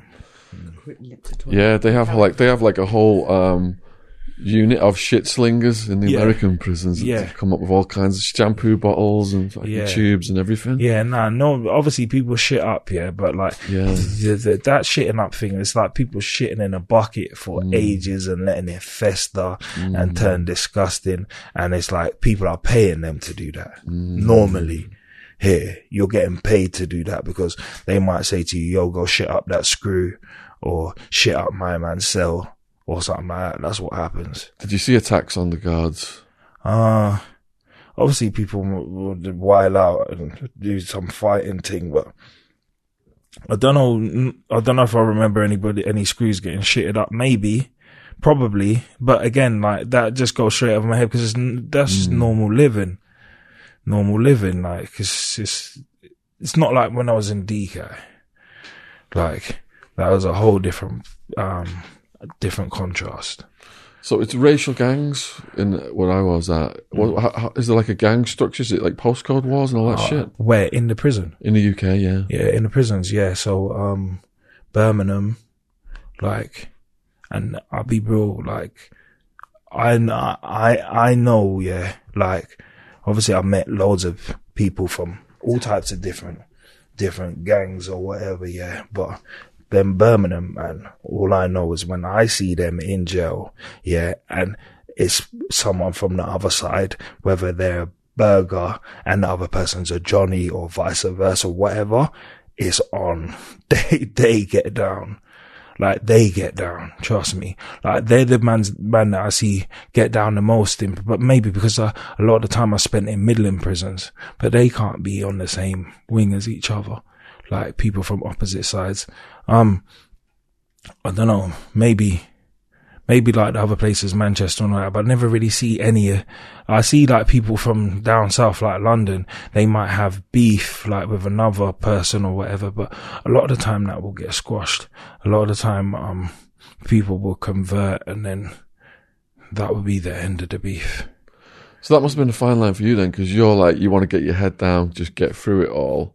But if you've got to represent, you got to represent in a way that could possibly extend your sentence. Yeah, no, but as I said, like me, like when I'm in prison, I'm the only person that in them prisons there, I'm the only person from my area. The only person. Do you know what I mean? Like people asking me where I'm from, they're like, "What for real? There's man like you down there." Like, yeah, and like, seriously, I'm not even chatting shit. Like, do you know how many people have said that to me? So I never had no street beef in no jail, and like when I'm in prison, again, as I said, I'll just be me. I'll just be me, and every a lot of people like to come to me and ask me for advice. Like, obviously, I'm the gym guy. I know what I'm doing there. Do you know what I mean? You might see the, like, you would never ever even think that me and these people even remotely even know each other. And you'll walk past my cell, you see them in my cell. If I screws walk past and all you see in my cell is beards, beards in my cell and screw walk past and go like that, like look like what the fuck? But nah, Just get on with everyone. I'm cool, man. I don't do that. I don't need to, I don't need to do, you see, like, like my story and all that. I don't talk, talk about it to know because I feel like if they listen to it, they might think it's bullshit.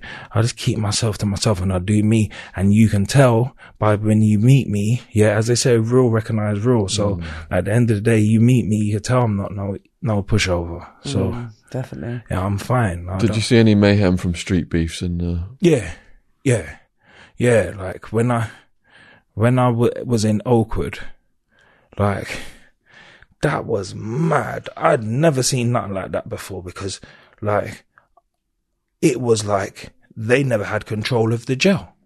They never had control of the jail. It's like these crews, yeah, are like um people that just come from Tesco's and that. yeah? So they ain't really been trained. I walk into the cell sometimes and I see the screws in a headlock. and they got the screw in the headlock. Like, look, man, look.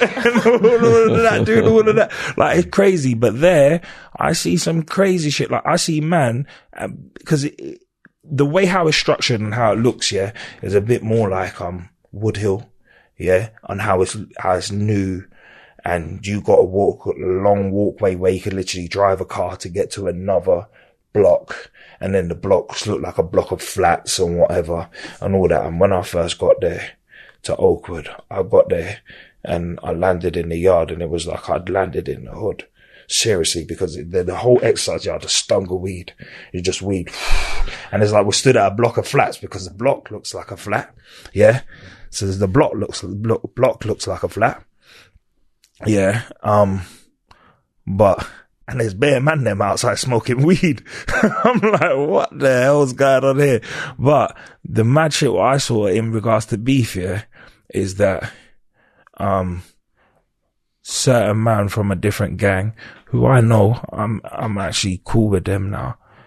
At the time I didn't know them, but they were from the other side. They come into the jail and, um, the people from the other side had heard that they're in the jail. This gang's in the jail. I don't know. Don't ask me how.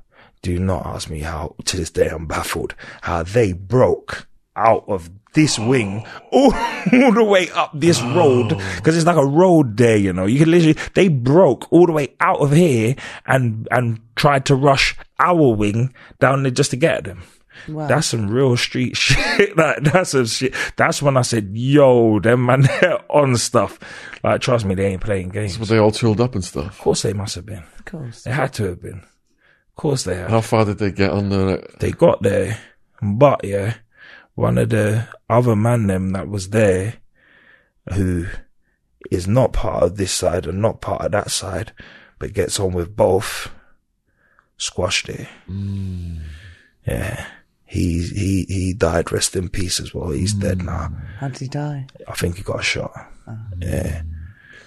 What about your best friend? Then did he die while you were inside, or was mm-hmm. that? Mm, when I was in Woodhill. Oh shit! He died when I was in Woodhill, man. Mm. Like that, that, that, like I probably spoke to him maybe a week before. No. Yeah, he had some shit going on because he hadn't long got out on a drug charge.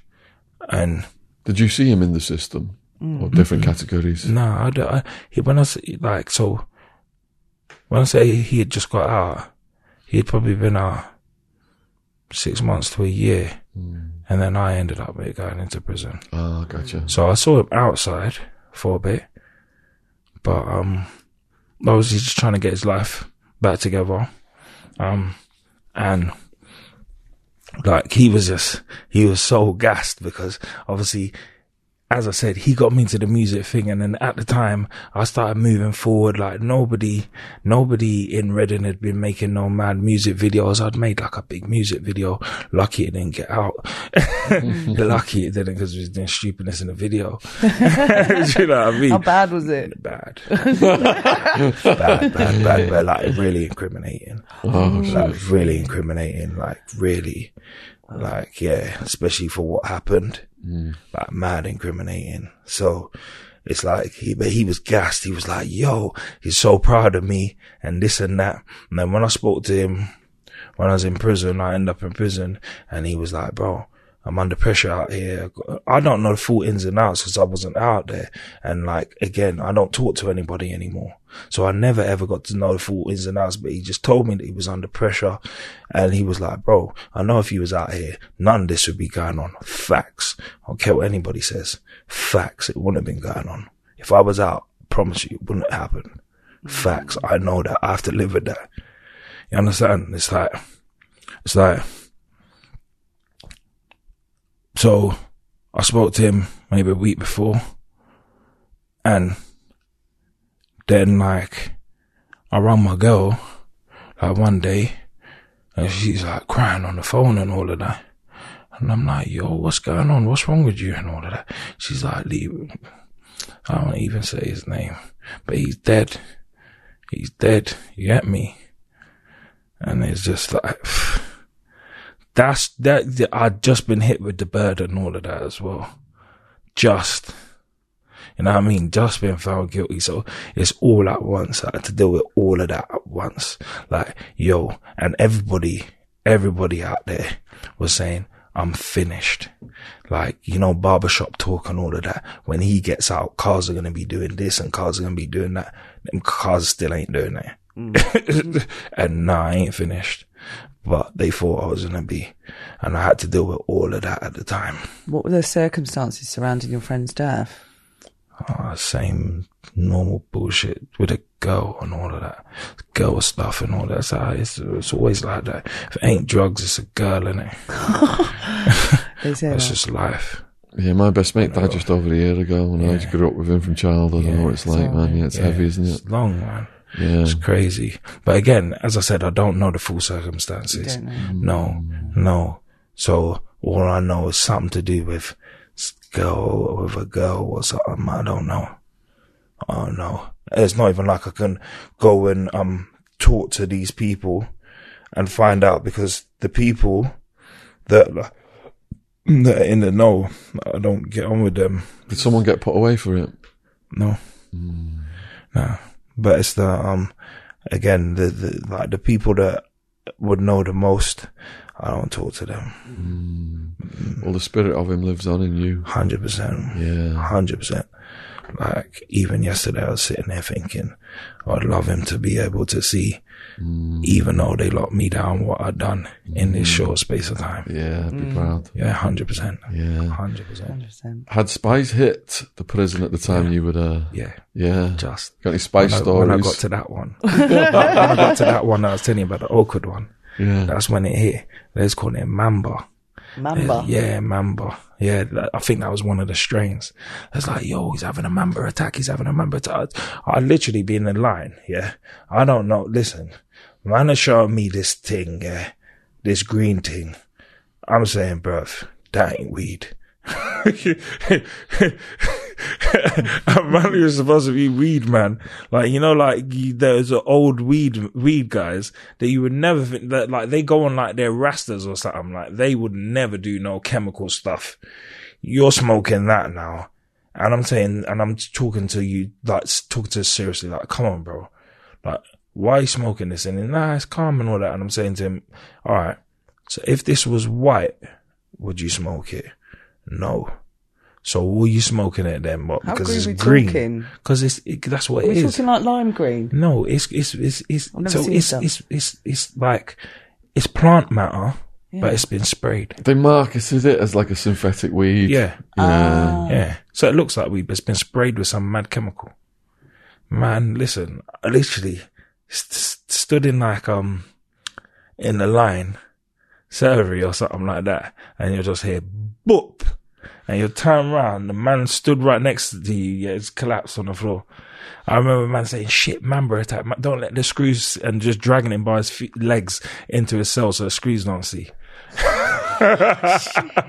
yeah, yeah, I see man fighting in the air and all of that, screaming and shouting, fighting in the air. Nah, nah. After I never tried heroin when I was living with them people that was doing all that stuff all of them time when I was a kid. That's not me. I'm good. You lot do what you lot are doing over there. I'm good with, what I'm doing. you know what I mean? Uh, nah, nah, nah. So, yeah, man, that, that, that changed, that did change a lot of people though. Like I see people out on the street now, and it's like where I've been in prison around it. You know that that man there, he on the road, he's definitely had spice. That's what he. I saw a tramp the other day in Luton, yeah, and he was just, just like out of it. And I said, listen, crack ain't do that, heroin ain't do that. It's the spice that done that. And I knew a few um smackheads, yeah, that was in there, like heroin addicts, yeah, that was in there that stopped stopped smoking heroin to revert to that. Yeah. What people like on Spice? Nuts. Out their head. Completely fucking nuts. no, just just out their head, like the mong. oh, it's retarded. I always envisioned it being like giving you really. No, some of loads them, some of them energy. have an, some of them, they, so most of them are just out their head, like doped out their mind. Yeah. Like to the point it's retarded. Like zombies. Yeah.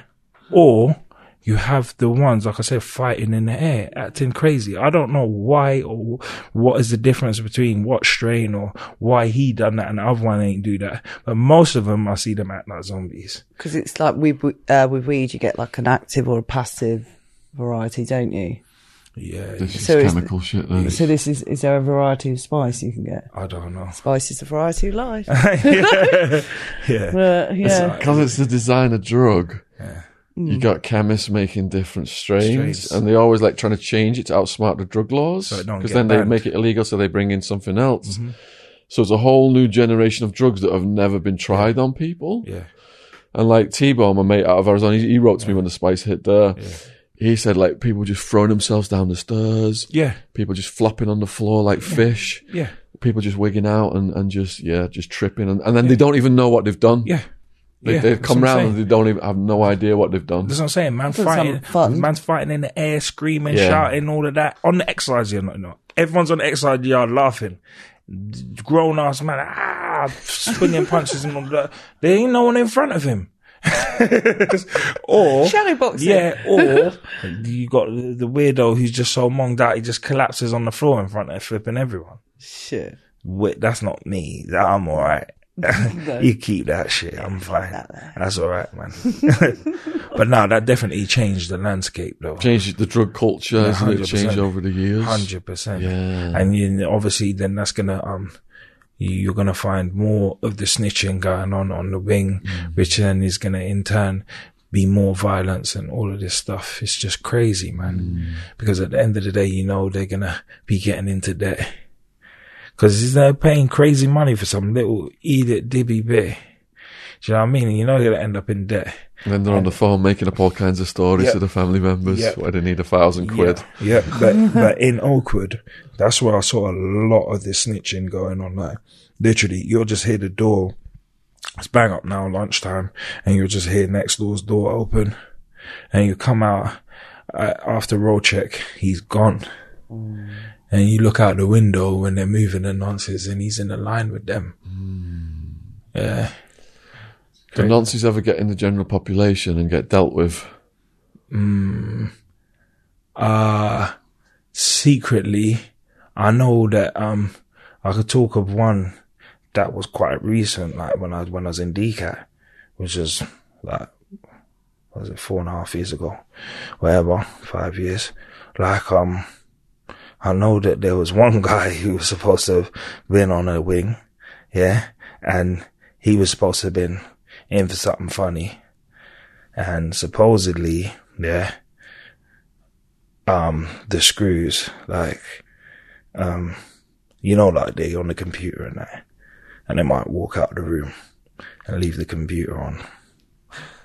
You think they don't know what they're doing? Do you know what I mean? Some of the guys we've interviewed, the guards have given the hit list. Come on, Yeah. Like, you, you, you, you're in you're in the office and then the flipping the monitor's been left on, the screen's left on, and you're just seeing this. You're seeing everything. So there was supposedly a guy on the wing who um who who um was in for something funny, and it was left on one of the screw screens. So he never got dealt with, but I heard that he went back to his cell and his cell was turned upside down and he had left his cell locked. So he's gone back to his cell and his whole cell had been turned upside down and flooded out. So imagine you going back to your house. You know, you lock your house and your house been turned upside down. You'd be thinking, what the fuck? I need to get out of here. They must have found out that guy was off offered that wing quick. But that's the only one that I could really remember. That was quite recent. Who were the highest profile inmates that you encountered? Oh, loads. I don't mention their names. Obviously, like I said, those names when I ended up in, in, in Woodhill, but I didn't encounter them because they was on different wings. When I went to Whitemoor, I encountered some real high profile, but I never shout their name because I know they Like serial killers and stuff. Nah, like real gangsters, mm. like real ones, real, real, real British gangsters. Like, mm. all you gotta do is think of the timelines of when I was in there, and you'll know who I was in there with. You know what I mean? But yeah, all cool guys to me. Some of them, some of them ended up being like, like real close, like my real close friends. So it used to be like the armed robbers were at the top of the scale. Is it like the big drug barons now? Or, Yeah, of course it is. Yeah, it's like the drug dealers. Um, and and then again, like at the time as well, especially around when I was in prison, you've had a lot of terrorists in there as well. Yeah, yeah. You had a few terrorists in there, high profile ones. I interviewed um, Moazzam Beg. You familiar with him? Nah. They had him in uh, for terrorism. Yeah. Yeah, because he, what was it he tried to do? Uh, blow up, not blow up, um, kill. No, he did. He did a humanitarian thing. He was set up. He was set up by the, the CIA and MI6 and all this shit. Yeah. Yeah, yeah. Crazy, man. I don't know who I'm thinking about. I'm thinking about. Crazy. No, I met some people with some crazy stories, man. Like some crazy stories, just like with that kind of stuff. They're being tortured. Yeah, in he was in, he was in Guantanamo Bay Yeah, and all and this all shit. that, yeah. they almost killed him. Yeah, yeah. I met I met loads of people like that. You saw people get killed for through the torture there and Yeah. everything. Yeah, I met people like that, man. Yeah. But again, um, I don't, I never knew them from anywhere. So I'm not going to judge you on anything. Yeah. And whatever they're in for, I don't know anything about. But all I know is them people, when I met them, they was cool. Yeah. You know what I mean? Like just cool, normal guys. Mm-hmm. You ain't even think that this guy's in for what he's in for. Mm-hmm. Cause he's just real learned, cool. Do you know what I mean? So Who did you bond the most with throughout your entire incarceration? Mm. it changes, isn't it? Because like you go from one prison to another. So this guy was your dog for years in this jail. And now you don't never see him again for a good couple of years, and then you end up bonding with another set of people. It's horrible starting all over again, isn't it? Yeah, yeah. Um, like the in regards to it being horrible, the the the worst one for me was um, I was in Huntercombe, and Huntercombe used to be a young offenders prison, yeah, and um, after it was young offenders, they turned it to adult prison, yeah, adult seeker. So from the Kingston one, the weird one I was telling you about, yeah, I went to there. And this place was cool. It was like, it was like everyone from, it's just a London jail, isn't it? So it's like we all, you know, somebody we know or we know you or, or we know your people. So it's just like everyone knew, it was all cool. And there it was like, I bonded with loads of people there. And then one day we all get slips through the door. and it's like, yo, um, basically you got to try and pick a prison that you want to go to because the prison is going to shut down and be turned into a foreign national jail now. So they start shipping out everyone. But as, as always, I end up being the last one. so I'm just sat here now and all my friends are gone and it's just a bag of foreign nationals now. Oh, Most people can't even speak English, and I'm just stuck there. I just just lie on my bed. It's the association time. What am I coming out for? You know what I mean? Just lie on my bed and watch flipping whatever's on the TV. But yeah, man, that one was the probably the worst because like I bonded with a few people from there, and then I just left. Like I didn't even leave; they left, and I'm stuck behind, and I ain't even got no one else to chill with. Crazy. You gave me a flashback then because um, when I was in my deportation prison, it was all Mexicans Yeah. and, and just me. Yeah. and I, I was a bit institutionalized and like they were they're very friendly and they would come and sit on your bunk and stuff. Yeah. But where I was previously, other races can't come and sit on other races' bunks. Yeah. because that. So I'm like, I'm like, fucking hell, like, oh, Yeah. my- it was wrecking my head. Crazy, Yeah. crazy, yeah. Yeah. Yeah, see, now it's not that bad in there, but it was just like you had like a load. Again, them same people that do all the dirty protests and all of that. You mm. find a lot of the foreign national guys would do that Oh, to really? try. Yeah, because they don't want to go back home, do they? I don't want to go back home. I remember one Jamaican guy threatening it one time. He said he gonna shit up his cell and stop nyam, nyam food and all of them. things there. He said, I said, I'm gonna shit up my cell and stop nyam food and all of that. Yeah. And I'm laughing. The screws went, yeah. And they went to run on it. He's like, shit, sorry, sorry. he changed his whole flipping story. Do you know what I mean? Like, so yeah, nah. The, the foreign national was, it was just like, I just wanted to get out of there. But I ended up going DCAT from there. I ended up going DCAT from there, so it's another blessing. So my best mate was dead wild man. He's a bit. He was a big guy, mm. and there's ways to get extra food mm. in the system. Yeah. How? I mean, I imagine you had to get extra food in the system. Honestly, I, I'm a- so listen. Bang up. So after Whitemoor, being able to cook my own food, yeah, I literally the only food that I can eat now is tin tuna. I'd eat ten tins of tuna a day. ten tins of tuna every single day. That would get me like 300 grams of protein. So I eat 10 tunas a day. How many day. calories is that? Ten tins of tuna. Tuna hasn't got barely any calories No, in it's it. all is it? protein. So Yeah. you times it the, the, the amount of protein by three Mm. and fats by nine. So you know your food then. Yeah. yeah. so, so if it's like that, it's, it's, it's not really, we don't really count calories too much in bodybuilding. It's macronutrients. So fats, proteins and carbs. You can add it all up, but what's the point? It's quite a nice weapon, that as well, isn't it? Ten tins of tuna in a, in a sweater. Yeah. So I but you're not allowed all of that much. Okay, Remember. even one would So be what I used to do, what I used to do, I would obviously, obviously, I'd obviously have to either send people money or exchange burn, so I can get enough tins to last me the the um week. Do you know what I mean? So the procedure to exchange money is that your person on the streets puts money on the inmate account Yeah. or street to street. Yeah, yeah, yeah. It it, it depends. Or if they give you a bank account or whatever. It just depends on what deal you got going on with the person or you just get them burn and they, oh, if you sell burn, you're good. Did you have a phone in there? Nah, see, that's the So one thing. boy. Nah, like, I never had no phone.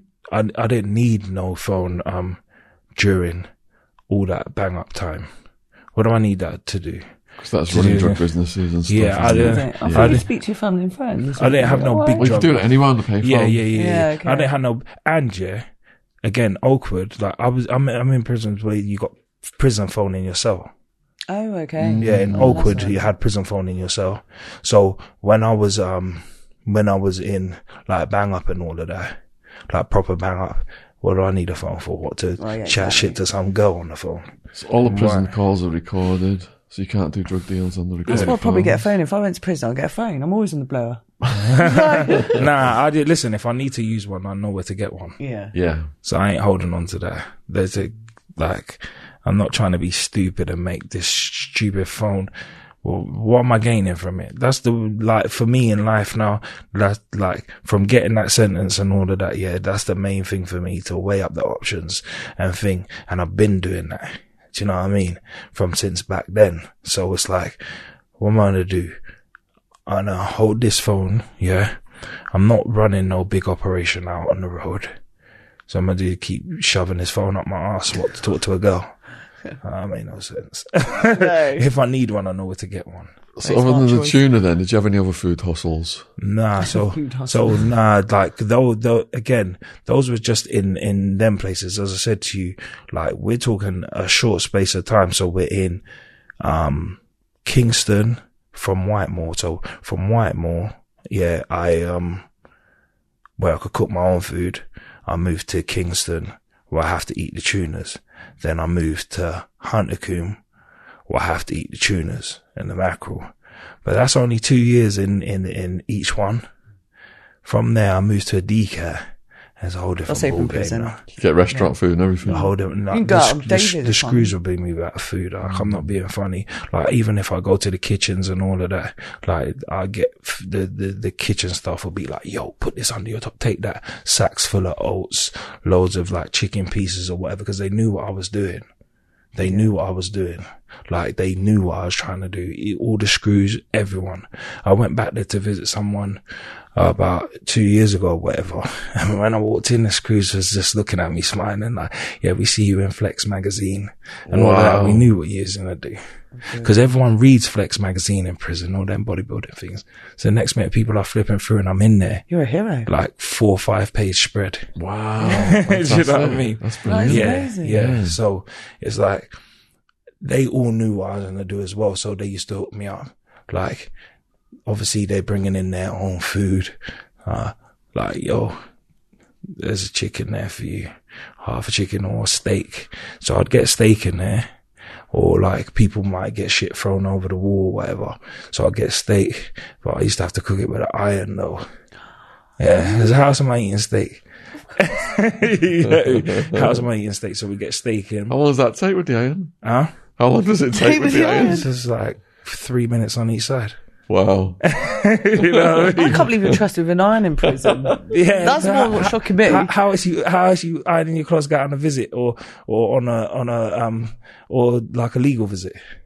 But do gotta they get used to weapons? I suppose not in a cat D because everyone knows they're coming out at that Yeah, point, you know. candy, yeah, like, Yeah. yeah, like in the other ones, if you get like a um a, a iron, you've obviously got to hand in your ID card. Mm. And then you got to bring back, so they know who's got the iron. You got to bring back the iron to get back your ID card. DCAT ain't like that. Nah. I had no idea they had irons. That's interesting. Yeah, interesting. DCAT ain't like that. You got your mm. iron. You know what I mean? They ain't studying that. There's an iron for the wing. There's a microwave at the end of the wing, and there's a fridge. Oh, I do. So like they might bring in, bring me a couple steaks, whatever. Yeah, 'cause if we had visits, there Get was the like a, on. there was like a guy who'd Get the give iron you. on here. If we had visits, there was a guy who'd give you stripes to like somehow hmm. press them and shit. Yeah, yeah. yeah, yeah. Yeah, see, so like as well, like sometimes man might have a George Foreman as well. What? Yeah, it's DCAT. Oh, that's wicked. You're not allowed it. Oh, right. well, it's like, you know, Mm-mm, mm-mm. This, you're a master. You got you got to hide that somewhere. yeah. How many hours a day were you working out? Where in For- throughout it. in DCAT. Yeah. In DCAT, I managed to, um be working outside towards the end. You have to. So I was outside working in um No, I mean, I mean physical exercise. oh train Yeah, training training. hour a day, but it's Hour not. day. It's not like maybe five times a week, but it's not guaranteed. It's not guaranteed because the gym's always closed. Lack of staff. Um, this has happened now. They even on lack of staff. They just saying that. But What that's about the first improvising in your cell with push-ups and I dips and used all to that do shit? that when I first. Yeah. I used to do that when I, but it, like once you get to a certain stages, there's not even a point. Mm. It's not like me doing push-ups now. I ain't gonna do anything. Only time I do push-ups now is like backstage at a show. That's it. So, yeah, it. you had a job in there. Yeah. Yeah, because you are allowed proper jobs like Travis Perkins. There's various jobs. Yeah, what so- did you do? Um. So first, I worked at um in some Barnardo's thing, but the woman she tried to set me up in there. Man. Oh. Yeah, man. Like she was nasty as well. Some some nasty woman and that. Yeah, and she like So this is in a charity shop. yeah, yeah, yeah. and she's trying to rub up her cross man and all of that, and proposition me. And she was like, disgust- I know, I know I've been in jail for a minute, you know, I know, I know I've been in jail for a minute, yeah. But nah, man, nah, nah. Dude, this, this it. was disgusting. this was like brown toenails and that. like, it was disgusting. Like, and she would literally cock up her foot, yeah, in, when we're all in the back office. So, You go in the toilet, you go in the toilet, and you know, like the balls of tissue on the toilet seat where they're trying to wipe that, but they're just going crazy with the toilet paper. yeah, like I'm being serious, yeah, being serious. So I'm not going nowhere near that. But there's another kid in there who's working with me, yeah, and he's got it. Ni- but we had it nice though. Yeah. So, like, well, I thought we did because it was like, you work there. Just it's like you work there. It's all good. Like you, you can get to go to the gym on the weekend. Hmm. And my brethren was working there before, but he didn't inform me the, what the rigmarole was. you understand? He didn't inform me what the rigmarole was. Yeah, like so I'm there, and she's letting us go gym and all of that round the corner, and blah blah blah, and but she's rubbing and doing all kind of shit. And I'm like, nah. And she's making me all like standoffish and all of that, yeah. Next minute, complaints start going in about me. And I'm hmm. like, yo. So now my mate's out, yeah. So I'm ringing him. I'm like, blood, I thought you said in his live and all of that. And she lets you do this and, rah, rah, rah. and he's like, blood, like, you got to play the game, bro. You know, like, man sent her a couple photos and all of that. Like, what? what? You've been sending her pictures, blood. Yeah. So you want me to send pictures? I got to send pictures to her to get, nah, but I'm not doing that. I'm not doing that. I'm not doing that. Yeah. So then she grasped me up Yeah. and said Wow. like, yo, he's been going to the gym and he's been doing this and he's been doing that. But, um, like I managed to bust, bust it because one of the worst screws in the jail, like he's the one who runs up on everyone. He was like, nah, I know, cause the stuff that she was saying, she's like, he's like, I know you. Yeah. And this don't sound right. And the governor as well, one the woman governor, she was the stern one as well. She was like, no, no, no, this don't sound right. And they investigated it and I managed to, um, beat the, the adjudication and they got me another place in, um, Age UK in Bognor Regis. And I was in there and yo, that was nice, man. Cause like, uh, I get to, some, some days I get to take the old people upstairs in, in like the, the room and train them. There's a little gym there, so I'd get to put them through a little workout and all that. I like doing that. I like helping out people like who can't help themselves. So it's like older people, I'm helping them. Plus, yeah, they have me in the kitchens. They taught me how to make cakes and all of that shit. but yeah, like again, by that time, it was then made that yo, we could go to the gym and do all of this stuff. Do you know what I mean? So um, I went to the gym on my lunch break, and there was a screw in there. And when he see me, he went just like I see when I see it, and he just ran off. Like he didn't run off, but it just felt like that. All I know is that I used to see this guy walking in the mornings. Yeah, walking to work, which is the prison. I'll be wa- walking from the prison to the train station to go to work, and I'll see him, and he always say hello to me. Now, when I'm walking past him, the next day, the man's looking at the ground and just moving nervous. What the fuck's going on? So just go to work that day, come back in the afternoon, boom, you've been nicked, got an adjudication. What the fuck for? Yesterday, you was at such and such gym, staff saw you. I know I was. You lot fucking told me that I could go there. You know what I mean? And then there's all some mad adjudication and then paperwork come out and yeah, I beat that one. But yeah, now nobody ain't allowed to go gym no more. That guy's fucked it up. Everyone's fucked it up. A loser. Just an idiot. Idiot. So, um, but in there I was good, man. When I say I was good, like, as I said, they was helping me. They teaching me how to cook cakes. I was helping people. Plus, on my way there, yeah, I get off at the train station. I stop off at Morrison's every morning. I'll buy a couple steaks, sweet potatoes, and I'm working in the kitchen. Remember, I'm baking the cakes and all that. So lunchtime, cooking up a storm. Yeah. you know what I mean? So I was all right, bro. I was all right. I was all right in regards to food. Towards the end, I was good, and that's why I managed to do what I um what I did when I first come out. Yeah. Because like, I never really wanted to do this bodybuilding thing. That was never my What was your plan for when you got out? before. Like I got to DCAT, yeah. Before I got to DCAT, that wasn't my plan. I was still on the music, still there making music, still doing what I'm doing, and then um, basically I met up with this guy, and he was in for drugs and all that. Like he, like he's supposed to have paper out on the road and that, and he seemed cool. And he was like, "Oh, can you train me?" and all of that. I'll pay you. So he used to pay me in mackerel. So I'm ain't eating the tuna, I eat the mackerel. you know, you step up. so I eat the mackerel and he's paying me in mackerel. And he was like, bro, listen, you know, like I've been in jail and that, and I see big guys and that, but I don't really see no one shaped like you. Like you ain't got no, like, Cause all this, everyone used to say it to me. You need to do bodybuilding, even screws. Be like, you need to do bodybuilding when you go out. And I'll be like, what are you going? I'm not wearing them pants.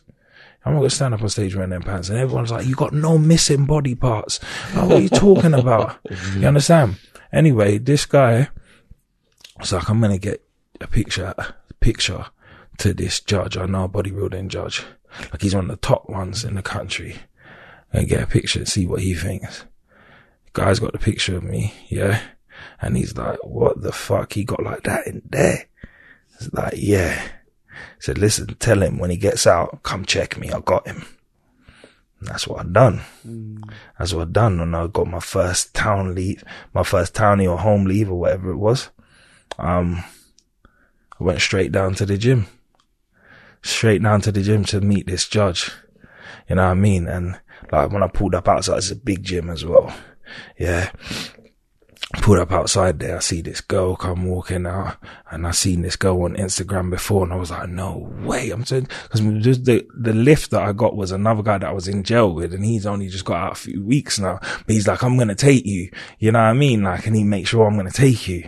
You get me? So when we're in the car park, and I see this girl walk out, I know her from the internet, yeah she's hot as well. yeah. And then I see some big guy walk out as well out of the thing. And I was like, nah, bro, I can't go in there. A man looked at me. He's like, you fucking crazy, blood. Like, come, man. We come all this way. You, you, you got this, man.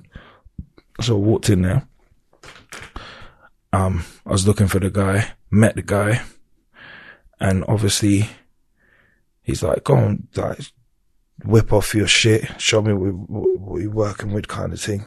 So I posed for him, a few other guys. How did you pose?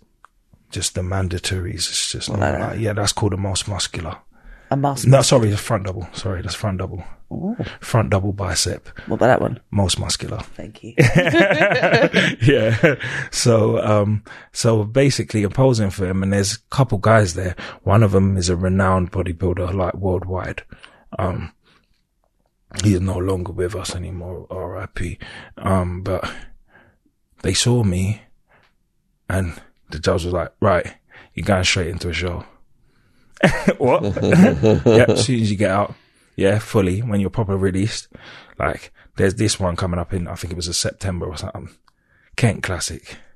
You're doing that. What? Nah, man. I ain't really thinking about that, you know. And he's like, um, I'm saying, what if I get smoked and other people are in the room? Yeah. And they're like, bro, you ain't getting smoked, bro.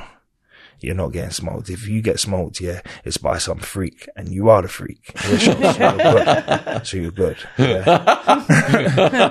so like, um, so I went and done the show and I won it.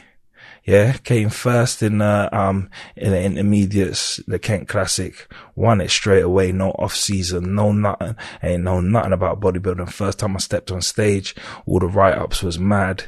This guy ain't got no body um part, missing no body parts. He's great bodybuilder, blah blah blah. He invited me to the British Championships. So my invite to the British Championships now. Second time I ever step on stage, British Championships, biggest stage in Britain. Do you know what I mean? I came third. You know what I mean? I thought I should have done better. I don't know what they was looking for. I've said it time and time again. If it was just conditioning, then I, I ain't take nothing away from the guy who come first. Yeah. I always have to reiterate that because he was in great shape. But the guy that comes second, I don't know what the fuck they was looking at. Do you know what I mean? But again, like it's the first time, this is the second time I ever stepped on stage. And those guys have been doing it for a long yeah, time. Yeah. What was it like your first time getting painted gold? Gold's illegal in, is in the pro league. Yeah. And NPC. They don't paint you. Yeah. Yeah. But not gold. Like gold, that, that colors, um, is banned in, in our federation. So I do like NPC, IFBB. That's like Arnold Schwarzenegger and all of that. So what did you get painted? Uh, so it's tan, it's fake tan. Fake tan. Yeah, so I'll just be darker. Baby But oil. I'm really dark now because I just come back from the from the Caribbean, so Mm. they probably spray me to about this color. Oh, okay. Yeah, yeah. You know what I mean? So, You're a bit of a but tan. the, yeah, but the gold, the gold is, I, I think the gold is like banned in in our didn't know federation. Yeah, you you see like all the Arab countries and that they spray them gold Mm. and that. Yeah, but um, yeah, got invited to that, came third, and I was kind of pissed. But then one of the judges came back and spoke to me and he was like, bro, think about where you just come from and look at what you've done in such a short space of time. Mm. Like these incredible. people, these people have been trying to do this for f- years. So just take it with a pinch of salt and be happy. And I left and I was like, you know what, for real, it's all good. I've taken that everywhere with me now. A hundred percent everywhere with me because like, again, like, as I said, I've only been out, yeah, for four and a half years. I've been competing on the biggest stages in the world. I've got my own clothing brand. I've been flying around the world helping people. So it's all good for me. You've to- done wonderful things. I, I, you, you know what I mean? I want to, uh, obviously I want more, but like sometimes it's best to, to sit down and, and look at what you've actually achieved and what you actually have and be grateful for that. Gratitude. It's yeah, a wonderful gratitude. thing. And that's what, Yeah. I'm, that's how I am right now. Does it trip you out a bit to be on all these world stages? Um, y- I'll tell you, I'll tell you what, yeah, the, not really, it's like, when I done, um, Italy recently, and I done the show in Milan, yeah, it's like, I was shocked when I got into Italy, because people knew me there already, and I was like, how the fuck do you know me? Well, obviously people follow me on social media, or whatever, so, nah, it don't really, it didn't actually like I take it in my stride. Do you understand what I'm saying? But my last one, yeah, I done the Arnold Classic in, and they, they held that in the Birmingham NEC. That one there was like, whoa. Cause I think like 50,000 people Holy go shit. through there on the weekend. Whoa. So you can imagine how much people was just there watching the bodybuilding. Like the stage was ridiculous. And you stand on that stage and there's a bright light shining in your face. So all you can see is just rows and rows and rows and rows. And there's a massive screen behind you and it's you on the screen. Oh. Because I've been there. It's huge. But The I, I is welcome the huge. screen. I welcome the screen though, because then now I can see what I'm doing. So you were like having a little look up behind you. Yeah, definitely. Like, so if I'm hitting like a, a like a rear pose or something, and I can't see what I'm doing from the back, I'm gonna look at the screen and see what's happening And you from can the like back. move a bit. Round. Yeah, Yeah. yeah, yeah. So that that one there was the most like whoa, massive show, massive show. But all the others, yeah, definitely um daunting, but like in my mind, I'd mentally prepared myself for them. What's the most interesting country you've travelled to to do it? Milan. Milan. Milan's the Milan was the. Uh, uh, I left there messaging other people like, "Yo, um, what's it like to live there right now? What's the price like? What's the price on a on a pro- property like rental and this and that? Because like honestly, I love that place. I I left here with one thing in my mind. Like you know, people talk rubbish about Italy and all of that. Say, oh, they don't like um, like uh, all of my, they don't like black people and all that. I heard and that, bro. Listen, I never experienced nothing like that. Nothing but love when I went out there. Do you mean? Nothing but that's all I experienced was love. Everyone was Love, nice, yeah. yeah. Everyone was nice. It was all cool. I never experienced no negativity out there. Made me want to, fl- honestly, like mm. just going in the supermarket alone. It's just ridiculous. Like you're going and you're getting like a big T-bone steak like that. Yeah. I knew this was gonna there was a steak coming Yeah. into it. But I had to clear out. I had to clear out the whole freezer. I had to clear out the whole freezer. I see it, and I was like, "Nah." I was like, seven euros. I cleared out the whole, and it's decent meat as well. Cleared out the whole freezer, put some in my suitcase, bring that back. Ah. yeah, 'cause remember, I'm, I'm traveling with a, a, a separate suitcase for just food alone anyway. Yeah. Yeah. you know what I mean? So the food what I had in there, I just ate that. That's what I had for me to be over there, and I just filled that back up with steak. Fair.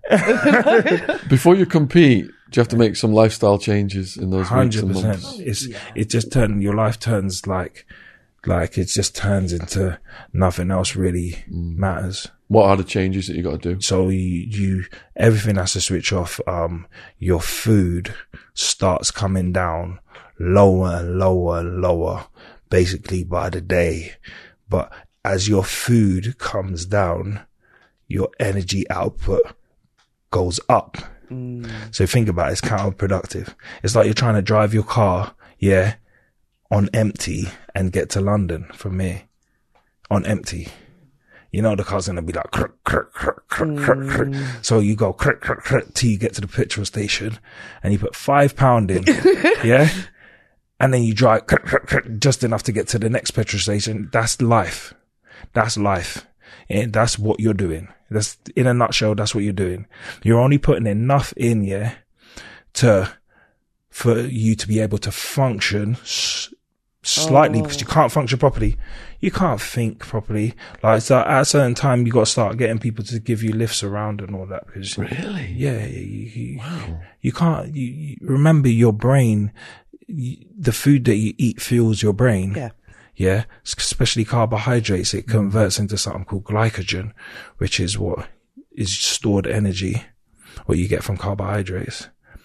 You ain't getting that no more because your carbs are low as hell. Mm. So when you, you, you're pushing it to the point where you're about to shut down, where you're just about to shut down, that's when you throw a little bit into the fire so you can carry on going. So you feel terrible. Mm. Like literally, this is the, this is what, this is, this is the thing what, sorry, this is the thing what you do mostly, yeah, while you're on prep. You're sat in a chair like this. I'm gonna get up in a minute. I'm gonna get up in a minute. And you're telling yourself that for like 15 minutes. Can you squash- Literally oh, just to go to the sink. Yeah. You're telling yourself for 15 minutes, I'm going to get up in a minute, but you don't have the energy. Hmm. But you force yourself, you make yourself get to that gym or your friend, whoever's here, drag your ass to the gym and screaming in your ear, screaming in your face. Come on, one more. And that's how you get to the finish line. I had no idea it was that intense. Mm. Well, heard, People die at the end of the shows. and die that. Yeah, at of the end of shows? Sometimes. What? Not all the time. Sometimes. can you squash a myth for me first, though? Do you down a bottle of red before you go on stage? A bottle of Red wine. And the reason why somebody's told you that is, yeah, some people will do drink alcohol because it dehydrates you. Yeah, even more. So you go even more. So you get tired, sh- shrink wrap. Yeah. yeah. you drink alcohol. I, I, I I've always don't. heard that myth, and I was like, Yeah, yeah. but No, it does just do happen. It does yeah. happen. I don't drink a bottle of wine. I might have a few shots of vodka, but it's the same. Yeah, You know what I mean? But you're trying, to remember, you're trying to dehydrate yourself. That's why some people drop down because Mm. they dehydrate themselves so much that their heart stops. It happens. It We've doesn't happen. It it doesn't happen at every show. Um, and like, before I answer this, no, I can't, no, I can't think of a friend of mine that it's happened to. But it's not no secret. It- like people, like last year, loads of people died in bodybuilding. Loads, loads, loads, loads. Men and female. Is there a no sex rule right before a show? No. It's not like boxing. Even that's a myth. Is it? Yeah. Yeah, it's not. It has no. It has no. Um, no say on your athletic performance because there's different testosterone. The testosterone that you want, yeah, to be high for building muscle and training and aggression is free testosterone.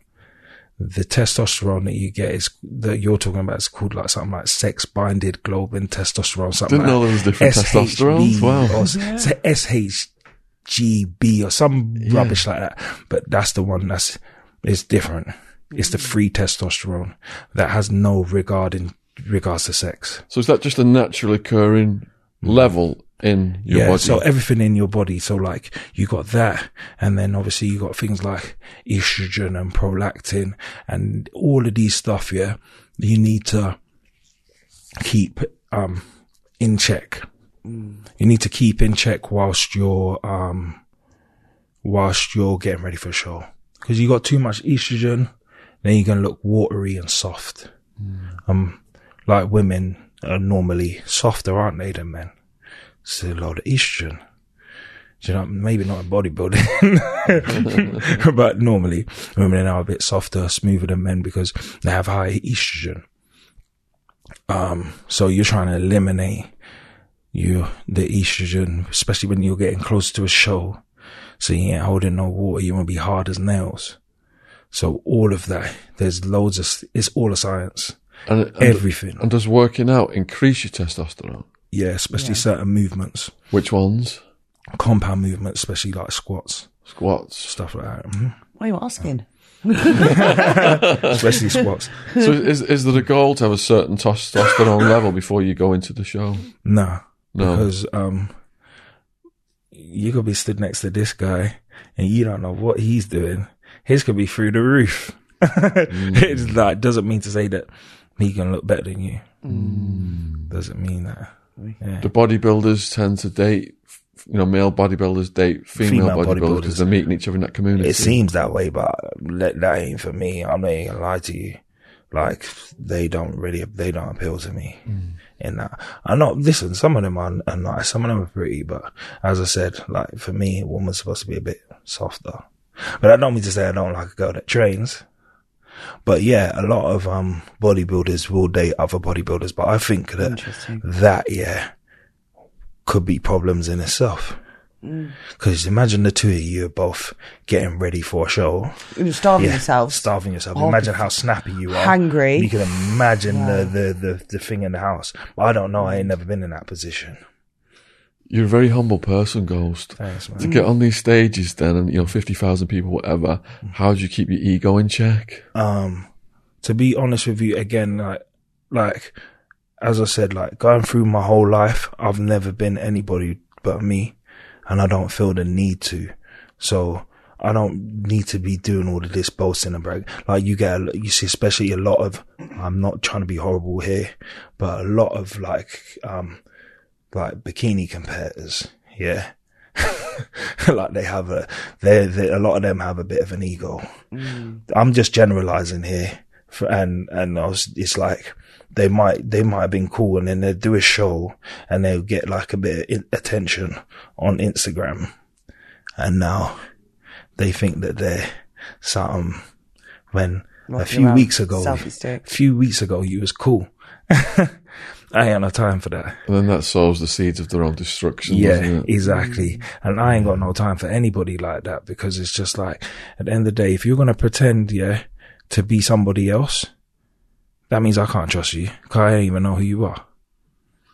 So in the very beginning then, you know, you talked about your absent parents and stuff like that. They weren't absent. They just worked. They work a worked lot. hard. Yeah, Yeah, yeah. they're great yeah, parents. Do they think of all work. this? That's, that's what I was going to ask, yeah. Uh, yeah. So, like, obviously, me going into prison and all of that, mm. it didn't just affect me. It affected, like, their lives a lot. Especially my mum. My mum read the whole sentence with me. Everybody else left. You know what I mean? Like, ain't no friends, no nothing. And I don't even want anything from anybody, you know that? Mm. But it's just the thought that counts. So even if you send me like a fiver or something, and just think of like, yo, my, I hope my man's all right. Anything that means a lot to me because I may not need it. Yeah. And it may not be a lot, but it's the thought that counts. That's why I'm here with my cousin right now. He's one of the, one of the only other people that would do that. You know what I mean? I have another cousin as well that he, he would like, make sure like where like wherever I'm at, they he knows where I'm at, and if I need like whatever he can do, you know what I mean. But we see my mum and that, my mum was there the whole time. My son was there the whole time. Every month, yeah, they was there on a visit. I love Do you know what I mean? So obviously, I veered from the path. Yeah, but my mum's Christian and all of that as well. So like they believe that like you can veer in the wrong path, but it's what you do at the end that counts. Hundred percent. Yeah, and they ain't nothing but proud of me right now. Good. What do you say to the young people then who are tempted into the lifestyle about what family members go through, such as your mum? So again, yeah, like the main thing for me, for other younger people that can watch and see what happened to me is that there ain't no happy ending. The streets is undefeated and you, you ain't never going to come out on top. Yeah. And it's like when you do end up in prison, yeah, there's going to be very few, very few that stick around. Yeah. and you may be thinking, all right, cool. Fuck that. I can do this shit by myself or whatever. That's all good. But what about what you're doing to your parents and, and the people them that raised you? Because only you got to sit there and they got to come up and visit you every month, yeah. And every month, yeah, that they come and visit you, yeah, your parents, your children or whatever, every month they come up and visit you, they get older and older and mm-hmm. older. And you can see that. They might not can see it, but you can see it. Cause you're the one who's stuck here. Mm. that ain't good. That's not good, man. So, like, for me, that road is dead. That's why when I came out, I could have easily went back to the old people that I used to be around. I could have easily went back. I know they're saying, yo, what happened to Ghost? Why, why he don't holler at us or none of that? Reason why I don't holler at you is because that path that you're taking isn't the path for me anymore. Do you understand what I'm saying? And you proved to me that it wasn't the path for me because when I did end up in, in the struggle, I was alone. I ain't trying to be expecting nothing from no one anymore. So it's best that I focus on what I need to do in life Yes. and the positive stuff that I can do in life for others. You know what I mean? That's such a powerful message, man. Thank you. Straight. Um, how did you rekindle then with hits after all those years? So it's like they obviously he knows me. All the p- p- people, the old people from back in the day, they don't hear from me, and they haven't heard from me since I've been out. But you can see what I'm doing. It's out there, broad in everyone's face on social media. Pictures. Imagine you ain't seen me for like, like as a little kid, and then the next minute I'm some big bodybuilding guy doing this, doing that. It's like, yo, it's nowadays easier to find people because of social media. So he, he must have probably saw me on social media and he messaged me and was like, bro, proud of you. What you're doing is mad positive and that. Keep up the good work. And then he asked me to come on his show for a minute, but one stage I was like, "Mm, nah, I'm not really because I'm, again, as I said, I don't never talk about my story to anybody, you know, like even through prison, like it's only like you're real close to me and you really know what kind of person I'm like. Yeah. And you know me that I may tell you because it's all a bit out there. And you know, in prison, a lot of people like to talk shit. So I ain't trying to have you looking at me like I might be one of them. So I mm. just keep myself to myself and I keep quiet. Do you know what I mean? But again, like I went to prison and all of that, and the way that I look about it, look at it, yeah, so a mistake is only a mistake if you don't learn from it. Trust me, I learned a lot, and I managed to try and like mold my life the way I want it. Every everything, everything is off the back of me going to prison and learning the lessons that I learned in prison. Even down to this, I haven't even said anything like to anybody about this. But you see this HBG, yeah? The HBG stands, yeah. So the HBG now officially stands for healthy body goals. yeah. Officially, that's what it stands for. Mm. And like, for what I'm trying to do, that's the market. But HBG didn't always mean that. Okay. So you asked me if I had a phone in, in, in there. I didn't necessarily have a phone, but like my people set up like an Instagram for me. Shut up. Yeah. Yeah. Yeah. Like I wouldn't go on there. Like they might upload like something like someone might snap a picture or I get a picture taken in the, in, because you can get your picture taken by the prison and I'll send it and it might get uploaded on there. But it stands for hard body ghost. and that was my Instagram handle. Wow. That was my Instagram handle. What is your Insta- uh, now? It's Simon Brooker HBG. Okay. Hel- Hard body ghost. Healthy body goals. Same. All comes off the same thing. So you said like you know just turn a negative into a positive. You said you were contemplating going on the podcast with hits and then Yeah. you decided to do it. Mm. How did it feel just for the first time telling your story? Um, it's easy for me because he knows it. Mm. It's easy because he knows it. So it's not like I'm talking to someone and I'm saying, "Oh, I did this and I did mm. that" to a complete stranger, mm-hmm. and it no, he was there. So he knows. It's more relaxed. Yeah, You found it relaxing today, I hope. yeah, yeah, Good. yeah. It was cool, man. But psychologically, though, just telling it to this big audience on YouTube, how how did it feel? as as I said, like from being a kid, yeah, doing the music thing and then coming out and doing the bodybuilding thing, I'm used to like being in front of an audience or whatever and doing all that. So I don't get daunted by any of that stuff. But the thing that I found mo- what made me say, do you know what? I maybe need to do this a bit more is I've been inundated, bombarded with positive messages from people saying how I've inspired them and my stories inspired them. So why am I gonna stop? So you're blown away by all the love and respect that came in. I just want to help others. And if I can tell my story and it can inspire uh, even one person or make a kid come off the road and turn his life around, that's my job done. That's our job as well. We like to have, you know, all the podcast interviews with a message for the young people. 100%. Yeah, stay away from gangsteritis. Exactly. yeah, yeah. Nah, definitely. Like it's it's all about the, the kids that are the future, man. Mm. So, so, so for, for all those people then who've sent you love and support, mm. that that camera right there is right on you. This one. Yeah. What would you like to say to them? I say just stay out of trouble and just stay focused, man. At the end of the day, not every day is gonna have sunshine, but yeah, in the end, you'll get to your goal. Simple as that. And where can people support you on your socials? Um, so on my Instagram, I'm Simon Brooker HBG. I, have got my HBG active wear Instagram page as well, and the clothing is on hbgactivewear.com.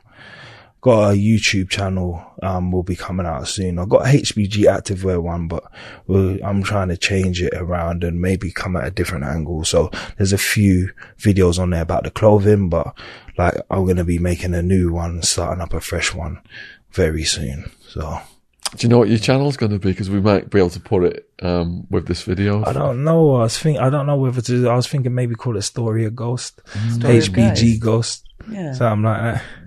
that'd be good. Yeah, We'll put the link in the description box below this if, video. if, if people see me working out in the in the gyms of Guildford wearing He does this, yeah. where, where, where, where can people get this? We will put include So the link. yeah, you just go on hbgactivewear.com. Yeah. Yeah, and you can just order everything on there. Because you've also been doing schools.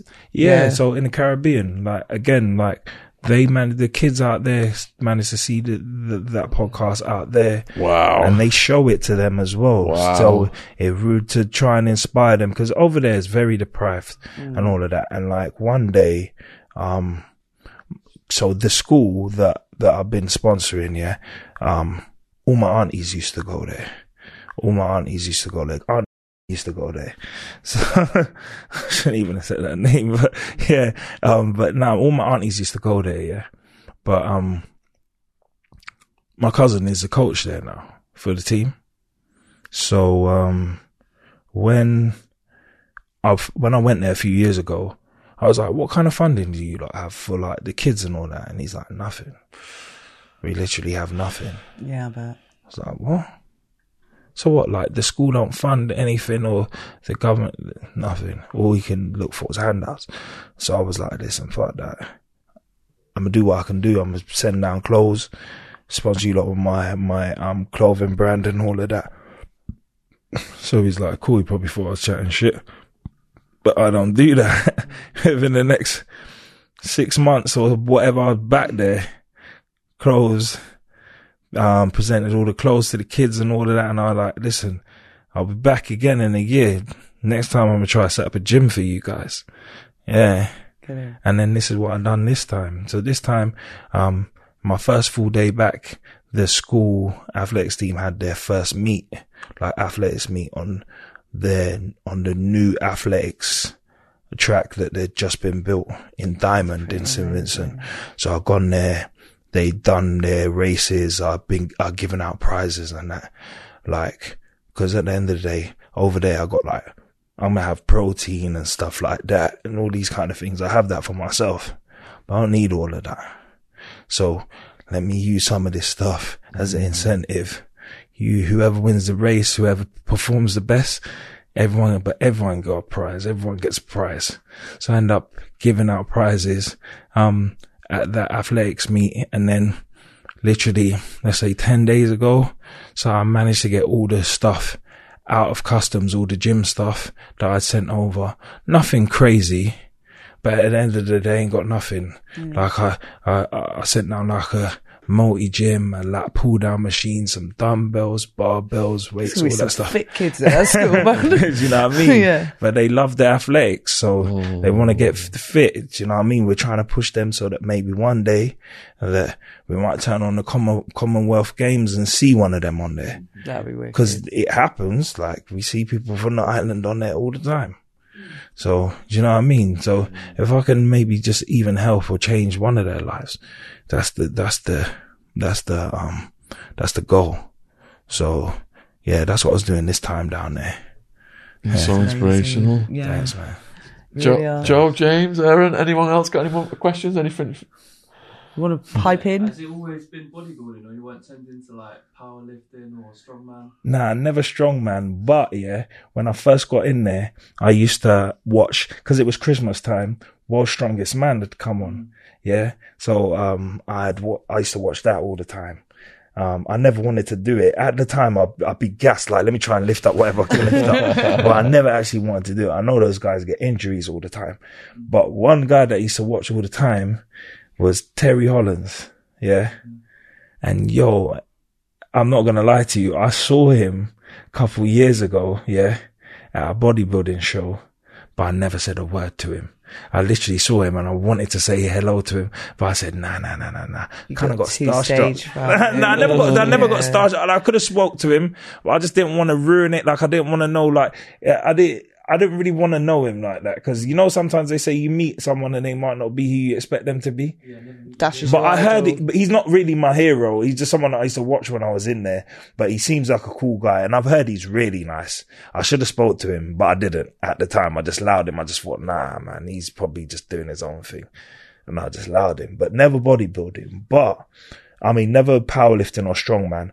But I had the the the the choice, yeah, of do I continue to pursue music or do I pursue bodybuilding? I found my cousin here, yeah, one day and I was like, cuz, what do you think I should do? And he's like, bro, just do both. Hmm. But I'm not that kind of person, man. I go focus on one thing and laser focus. You know what I mean? Uh, I could get 100% to something. So I left the music I did and I just left it behind. Maybe go back to it No, later in man. life. Can't, you can't, you can't. Like literally, that's why. That's why. That's why I made the phone call. That's why I made the phone call. Which one do you think I should do? Because you can't. You can't go into hip hop. Yeah, I'm gonna be a rapper after I've been standing on stage in them pants. Never hear the end of it. Never hear the end of it.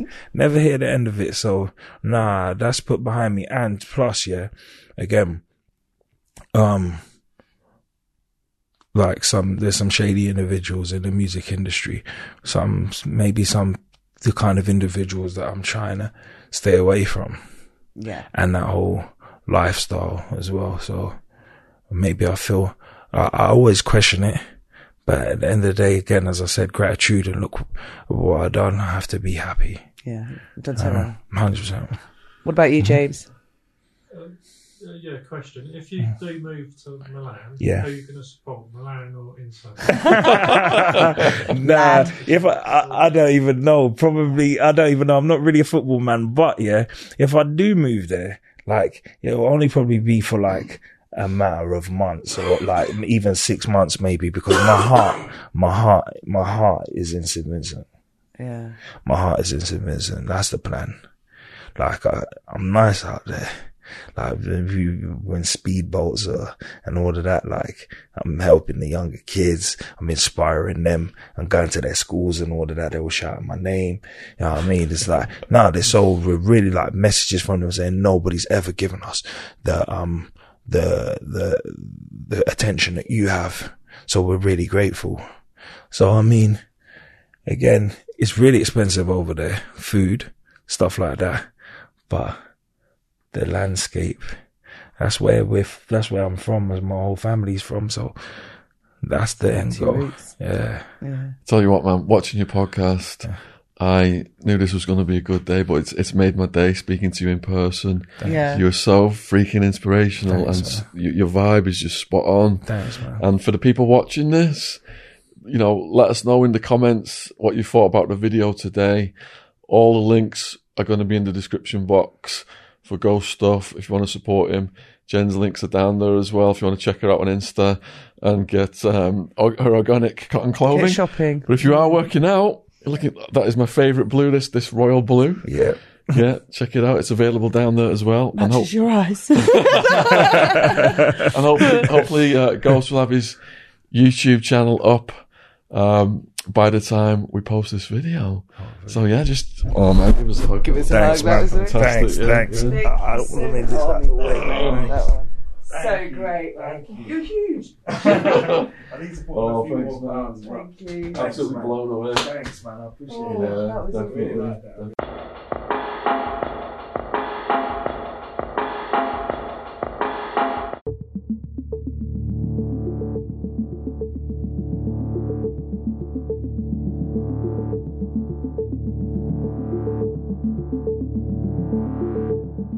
Here at Boomer and Jen, we offer a wide range of organic or recycled clothing. We all know our planet is important. We only have this one, so it's vital that we all work together to slow down and reverse the changes to the environment.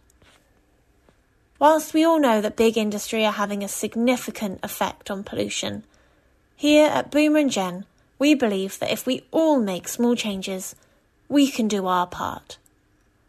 Fast fashion causes detrimental effects to the planet. Not only is nearly 20% of global wastewater produced by the fast fashion industry, but there is a considerable amount of fast fashion ending up in landfill.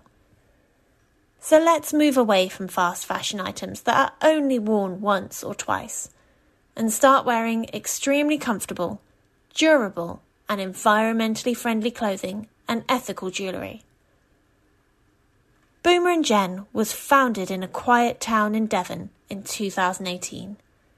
It has now gone from strength to strength as the world is becoming more aware of the current climate situation, helping our customers to buy sustainable, quality clothing. All of our products are fair trade and registered with the Global Organic Textiles Standard Association. Check us out on organiccottonclothing.co.uk.